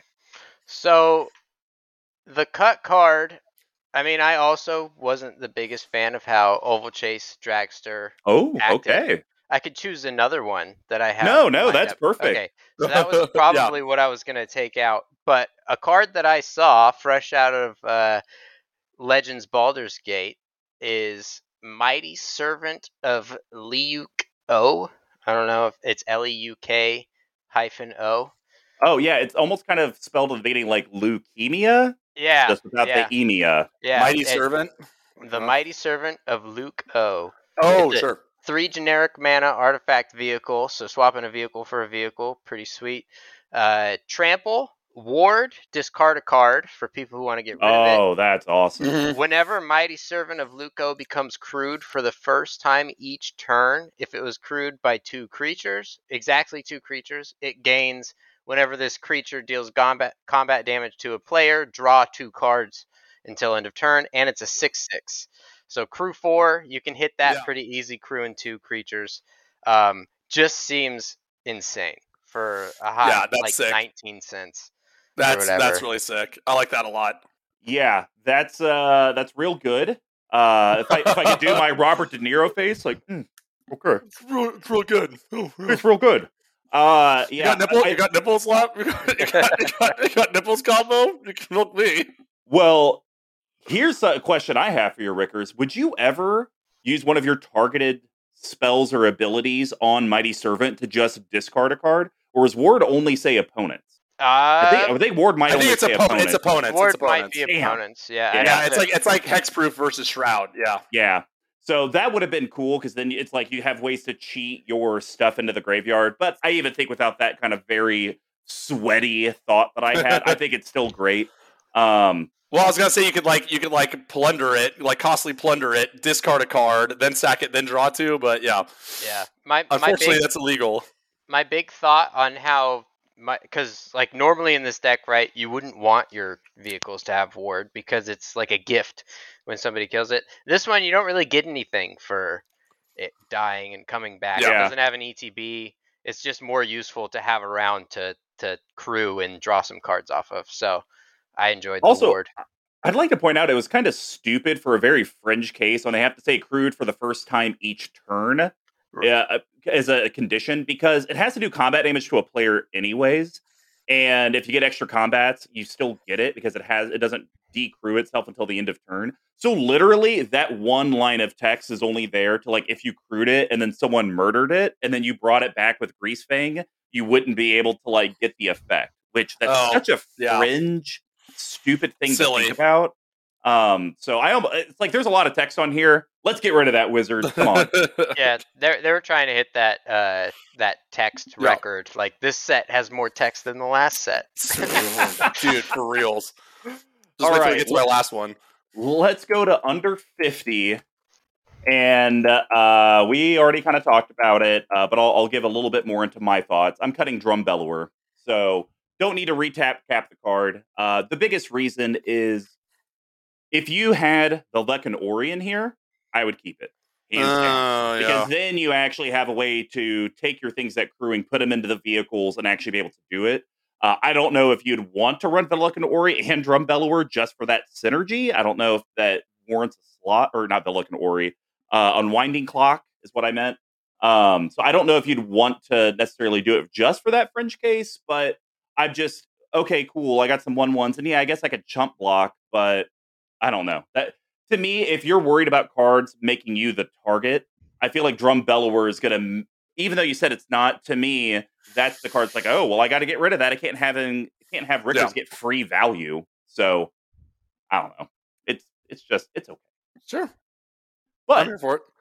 what would be better because your deck is hmm. such low CMC, and you know what, Mister Tree Folk Lord, and all of your well, hey, but it's on Moxfield. And you know what, it, even if it doesn't apply to you, it's fine. Other people like it. Well, here's an ability that technically cares about the whole land stupid with CMC thing.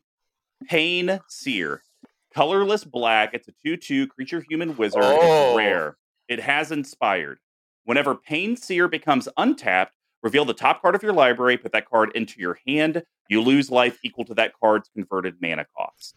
So, great way to kind of get a Dark Confidant's Yes. effect, Yep. but for way, way cheaper on the dollars. Um, Literally, the is- promo the promo version with the alternate art, the most expensive that you can get is a dollar and fifty seven cents. Yep, and I will say that promo art's actually pretty. Yeah, it actually looks pretty slick. um, so you know you're going to get that Dark Confidant effect for uh, a hundredth of the cost or whatever it actually is. Um, and this also still kind of ties into technically if you wanted to do the uh, unwinding clock drum bellower effect, then Pain Seer is even that much better because then you're crewing and it's untapping, so you're getting to draw a card every single person's turn. So that's kind of a fun way in Orzhov to get card advantage. But I think at its floor, where you're just getting this once a turn, I think it's still great. And it's a two powers. It'll be able to Yeah. crew a fair amount of your vehicles. Uh, I, I like this suggestion a lot. That'll be finding a slot for sure. I'd never heard of this card before. Uh, I don't know if it's taking drum bellowers just because of what you said at the end there, where I could possibly draw four cards a turn. That almost sounds But you got to figure out a way to tap it, though. You got to figure out a way to constantly tap it. leave some leave some vehicles, yeah. But uh, Yeah. that's the that's the glass ceiling, right? You got to break. Yeah. Right. But I do like this card a lot. I'd I'd never seen that. That's great. Yeah, Two that's sick. mana. All right. Well, Tuck, what are you going to cut and add for under 50 bucks? So I have to give you a wag of the finger on something earlier because I'm actually going to cut Unmarked Grave. And this is sad to me because I love this card and I cannot find a, a deck for it. And the reason why you're a scumbag and your friends immediately kill you first is because you cheesed them on this card big time. And here's as to why. So Unmarked Grave is a colorless and a black for a sorcery. Search your library for a non-legendary card. Put that card in your graveyard, then shuffle. So your turn three Parhelion yeah, two dreams Parhelion. You're right. are in fact cheating the game. So I just think that, that I think you have all, so many better options of things like anything that all the ones that you have that do this are on creatures, which I think you really need to crew the vehicles. And this just kind of being a one shot that you're never going to be able to get back because you don't care about instants and sorceries. For me, just was like uh, again trying to find things that are tough. It's a tough cut, right? But I think that one's I think that one's up there. And the one I wanted to replace is a little expensive. It's the most expensive one I have out here. But you talked about like discarding, right? Being an option. So, in my opinion, this card that has been talked about a little bit on Magic Twitter called Insidious Dreams is really interesting here. So, three colors and a black for an instant. And it says, as an additional cost to play hmm. Insidious Dreams, discard X cards from your hand. And then search your library for X cards, then shuffle your library and put those cards on top of it in any order.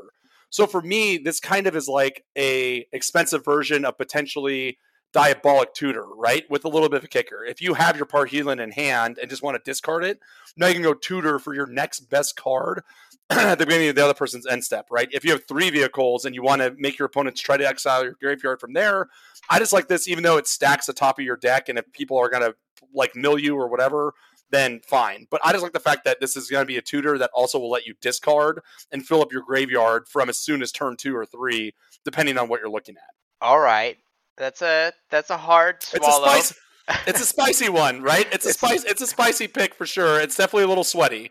It's a hard swallow. I do like that recommendation a lot. I don't know if I like the swap out card you chose, but um, oh sure, that recommendation paired up with uh, there's a card in my deck, Incarnation Technique, which mills five cards. Yes. So you could stack it up with a bunch of vehicles, and then you're set for the next little bit. I think that's a really interesting sort of like double play there. Sure. But um, yeah, I was even thinking another angle to where maybe it's turn four, and uh, like all your ha- like you kept uh, you kept a three lander or whatever, and you just didn't draw any land or a four lander, and you didn't draw anything, and it's like turn four, about to go into turn five, and it's like crap. I got a hand full of vehicles. I'm not drawing lands. I almost look at this as like I'd pay for discard my hand to just tutor up the lands, and then it's like, okay, my lands are set Yeah. for the next five turns, or my And, ramp. and I got, and for then you got, and oh, Mr. Combo, to your point, now you can like, if I know I can get my land, guess what? Now I can Greasefang. play, now I can play Greasefang, and all those things are, I'm just right back in. And then guess what? Those vehicles bounce back to hand. Great, I can just play them, crew them with Greasefang on the further turn. Yeah, yeah, Yeah, Yeah. that is it's such an insane ability to stack your next five draws. yeah. yeah. yeah. That's that's Just playing, not playing Mill, or God help you, someone playing Altar of the Brood. if you are playing someone playing Altar of the Brood, just stack five sweet vehicles on top and hope they Oh, do yeah, it there for you you. Easy enough. And then, and then you put the Altar of the Brood person, me, in the conundrum of like, ooh, I want to play permanents, but he probably stacked vehicles there, and I'm just helping fuel his deck. It'll be Yeah. like Meren all over again. Turn them off. All right, well, Rickers, give us your under 50 cut and add. All right, so not only am I probably going to keep Unmarked Grave in the deck, my under Scumbag. 50 ad, which is a card that I need to pick up, is uh, Entomb. So Oh, Uh, sure. yeah, the Yeah, version yeah. that can let me turn three Parhelions. Yeah, there, uh, you, there you go. One black mana, instant, search your library for a card, put that card into your graveyard, then shuffle your library. And yeah, it's uh, slam dunk. Yeah, it's it's just one of those ones where 30, you're building the cart and you hit that like 30, 30 buck card and you're like, all right, maybe that one waits. Wow, Mr. Combo, I got some great news for you. So, Okay. what do you think the cheapest version of the of Entomb that you can get is? Uh, I'm gonna go. Uh, is it collector's edition or something that's gonna make me really upset? What do you think the cheapest version that you can get is? And like what is the dollar and what amount is- or and- and- And, what is the what is the price difference between what, what? Okay, what do you think this? What do you think this is going to go for? I think Entomb's probably a uh, thirty-two dollar card. Wow, very close. Uh, 33 for Ultimate Masters. Good job. And because people know where the real value is, you can get the World Champ deck for only $22. It's only $13 cheaper to get an unplayable card. The gold boarded, baby. Well, Rickers, what card would you be cutting for Entomb? Oh, yeah, I skipped right over that. So a card that just really doesn't do anything for me is uh, Ovalchase Dragster. Or not Mm. Dragster. You already cut uh, that earlier. Daredevil. Daredevil. They've The got the Daredevil, same yeah. All right. I, Yeah. I was going to cut that too, but I was too lazy to look through and see if he had some sort of loop with it or something. you totally called me out, right? Yeah, but so it's just I don't know, the returning it from the graveyard to hand, it costs four to play. Ah. It's Yeah, it's Yeah. really like it's a really clunky interaction and I feel like it belongs in a deck that generates mana off of sacrifice loops and it's uh it's really I haven't liked it. Every time I've Yeah. had it, I was uh, it's it's a It- it's a crew for it's a crew four card. Like I said, really. it yeah. about on the list for me. I just was like, I don't want to sound stupid if I cut this and there's actually some loop with it. So, No, I didn't have one. Um, I just like so the big problem that I had when I was first setting this deck up was you need creatures to crew vehicles. So I had Yeah. this one, and then this one gets itself back. So yeah, I wouldn't run out of creatures, but even with that, it's it doesn't do a lot. No, that's fair. Well, Yep. maybe when we go to the next section, you may want to put it right back into the deck because I might be helping with some of these loot. Uh, so let's go to our no budget section, and I'm gonna start with just uh, there's just better better vehicles out there. We're gonna cut Aradara Express. It's a five drop artifact Mm. vehicle. It's an eight six with Menace and Crew four Yeah. for eight cents. I don't know. It's it's kind of the same reason I cut the the first vehicle. It's just if you're not giving me something else other than Vigilance or Menace, I just don't know if you're worth it. It's also one of those vehicles that was sitting in the untagged section because it's just sort of like such, a vanilla card that's like I pay mana and Yeah. now I have a thing. It's fine. It doesn't. Yeah, yeah, yeah. So I unfortunately I I thought of uh, one at the last minute that you could do, um, but I'll, I'll kind of hit my boring ones first. I know that these are usually like kill that player now cards, but I think you can do a lot with an altar of some kind. If you do Ashnod's altar, you could crew a vehicle, sack the thing that crewed it, that gets you two colorless mana. You're now able to cast your vehicles that much quicker.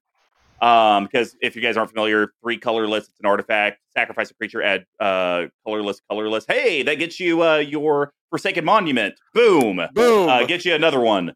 Uh, so that's one if you're trying to like get out your vehicles quicker. Um, I think that's a good one. The other one that I think is worth looking at is Phyrexian Altar. It's the same thing, guys. It's just when you sack a creature, you get a colored mana. Because I'm starting to think like, what if you swung in, you're all tapped out, and they're like, okay, well let's throw, let's block here because he has cranial plating. Well, you could just sacrifice a couple of the creatures that you use to crew your vehicles, and then instantly move that over, and you don't need to leave mana open. So I think there's, a, I think you actually can do some sacrifice Orzhov themes in here, um, and it's going to bring a lot of value. But I didn't want to just go boring, so I think God favored general you should consider putting in.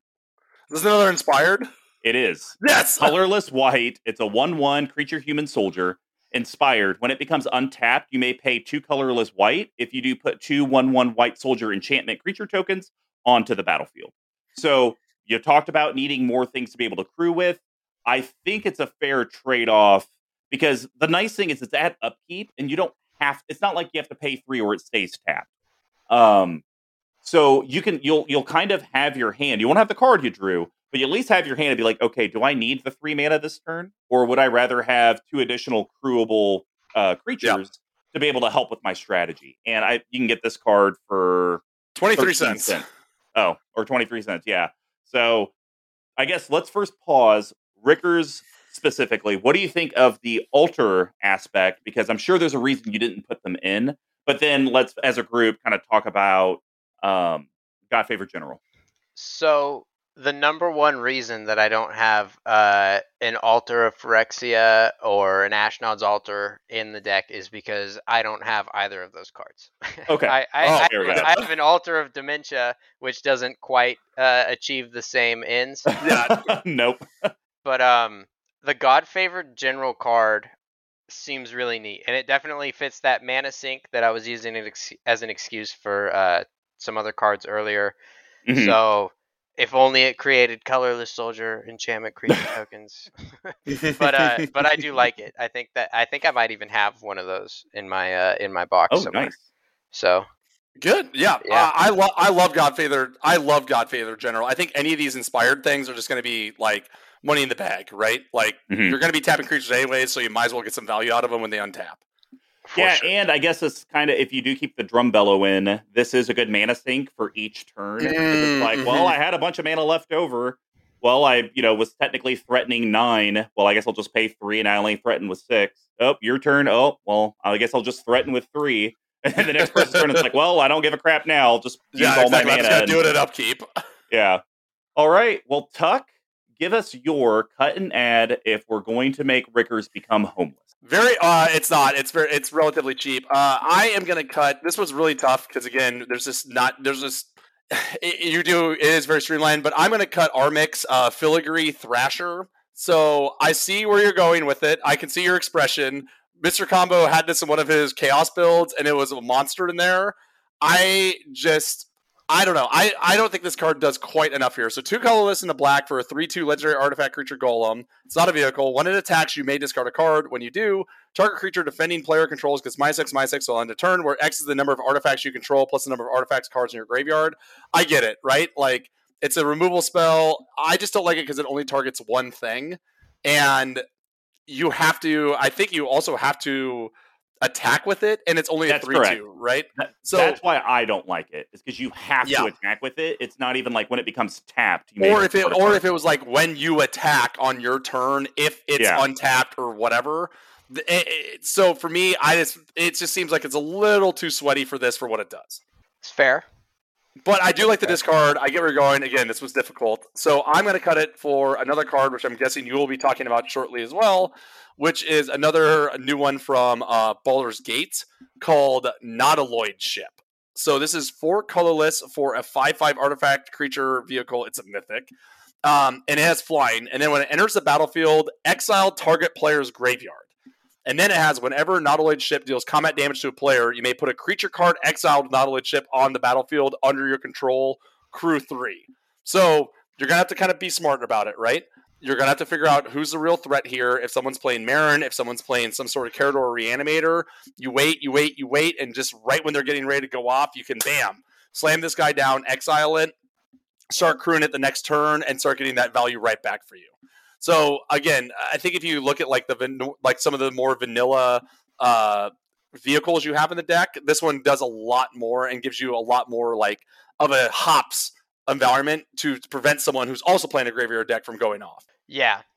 I definitely had Nautiloid ship in my sights. It's not one that I chose for any of these. Now I'm now I'm pretty glad because we get to talk about another card. But uh, Another one. another card. But this this just like that other the Legends Baldur's Gate stuff. There's some really cool vehicles that they Yeah. stuffed into this set. This one's Well, and I'll Really? say this because th- this card's a bomb, but I think this is just going to further cement Rickers. Like when you can pick up one of the altars, you need to because being able to sacrifice this and then be able to bring it back, and then you're just constantly Oh, exiling hitting someone's another yeah. person's graveyard. graveyard. Yeah, yeah. And now that now that's another pile of stuff that maybe you can like you know maybe the first one you just did it because it was all instant sorceries and it's like I got to stop the combo. But then maybe the next person it's like actual creatures that you want. But I, I think that flex.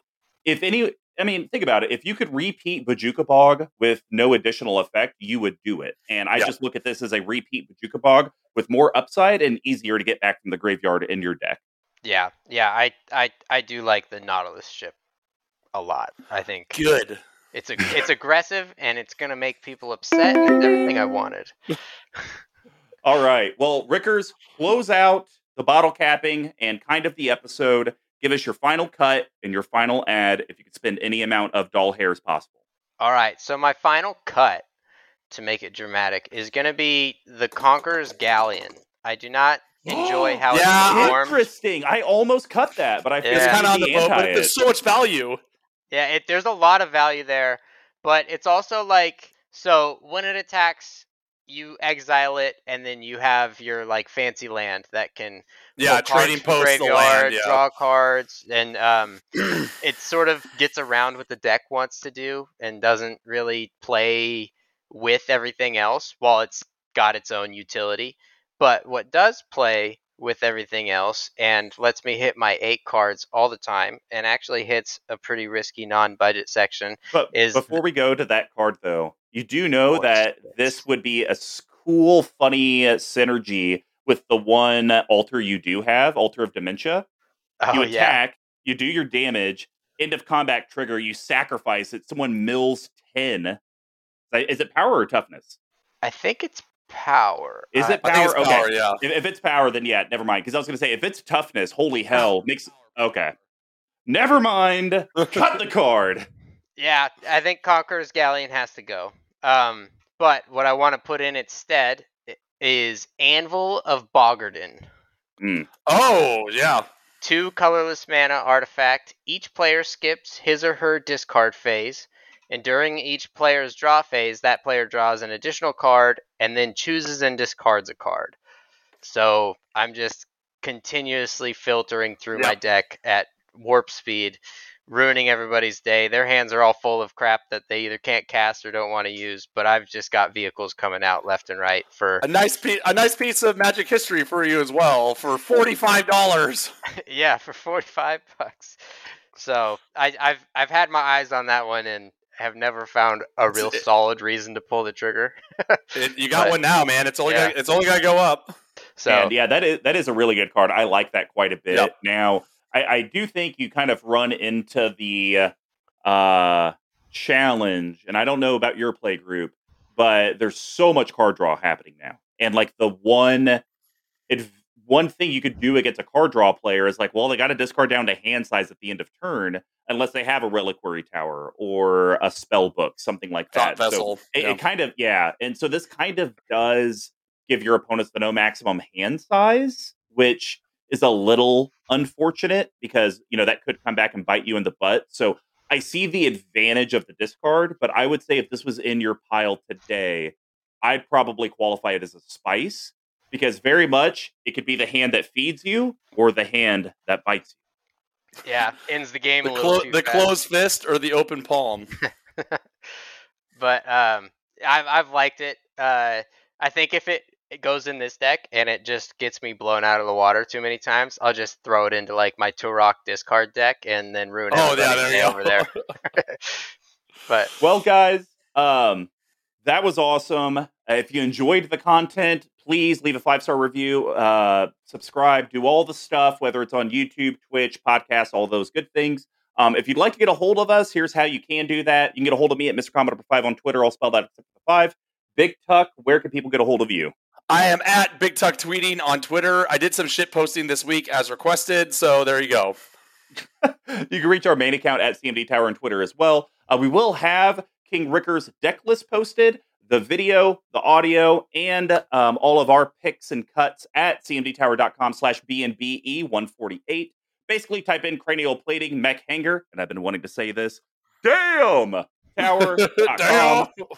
Uh, and if you are looking to support CMD Tower, there's a lot of myriad ways, uh, not redundant because we didn't talk about myriad today, uh, that you could do that. Patreon.com slash CMD Tower, Etsy.com, CMD Tower in the search bar, or AbyssProxyShop.com using code CMD Tower. All three ways are all ways that you can support the channel in some sort of financial manner. So that way we can continue to pump out quality content for you. So, brews and patrons, Greasefang's Garage. Let's start with good old Rickers. First, did you have fun? B, did you learn something about the deck? And Roman numeral number three, are you going to do any of our cuts and ads? Go. oh, tons of fun. This was a great hang. You guys are awesome. Uh, I learned a decent amount about my own cards and what rules are on them. Stop telling people unmarked grave puts Parhelion into the graveyard. And uh, hey, some hey, look, listen. It, it happens a lot. I get put in my place every once in a while. Mr. Combo has a flip, has a flip and puts in a band card into the cuts and ads. It happens. To, to my own credit, I don't think I've ever tried to do it in a game with unmarked grave, but maybe on spell table I'll see what can slip by. Uh, but absolutely, Pain Seer's a slam dunk. Halo Fountain is actually pretty interesting with the pay two. Boom! I knew it. Yeah. Uh, we'll we'll give Godfavored a try, and Insidious Dreams we'll we'll we'll think about. But um, you guys had a lot of really cool, uh, really cool suggestions that I think will fit. And then there was a Well, that's- third that's- one. that's what that's what we do here. I yeah, forgot your and I'll say I, I had a I had a ton of fun talking about the deck because I've played against Marketing Ross's Greasefang deck because kind of what he did is he created. I don't know if you saw this in the Discord, but he created kind of a actual garage where he has I think seventy cards that are white, and then he can just have thirty cards or thirty five cards he could put in that make it Orzhov or Boros. Oh, They're yeah, all yeah, yeah. vehicle decks. Um, so I've played against his Greasefang deck, and I'll say his was interesting. I really enjoyed it and the flexibility. But now seeing an actual dedicated Greasefang deck, I can see kind of how that power and if you really Yeah. lean into what this guy can do or Rat can do, um, it's super cool. I, I hope I can play it against uh, you with this and Spell Table in the future, or even um, you know if you end up coming on um, slinging cardboard rectangles at some point. Um, I think this would be very interesting because I've never played against a Greasefang deck that is only a Greasefang deck. Yeah. Yeah, it was really fun. I think I think it's really well built. Um, I think these ones are really fun. I think this is like a it's like fair, but like has the juice in it. You know, I think you cutting personally. I think you keeping like Smothering Tithe and that sort of things out of there makes the deck a lot more unique. Um, and uh, which I like a lot. Uh, no offense, Mr. Combo or anyone else out there that are the tithe that are the tithe people. So yeah, man, I, this is really fun. We really appreciate you taking the time and hopping on with us. Yeah, it was lots of fun. I definitely need to uh, play with you again, combo. That one game we played where I played that Alela deck that did absolutely nothing for seven turns was uh, was less than substantial in my mind. um, so so having a chance to actually come at you a little bit would be would be great. Uh, oh, holy hell! Well, I, I, guess whenever you do come at me, I'll play my six CMC tribal deck I'm building. Uh, oh, we'll see go. how they go. All right, cue the music. And we're out.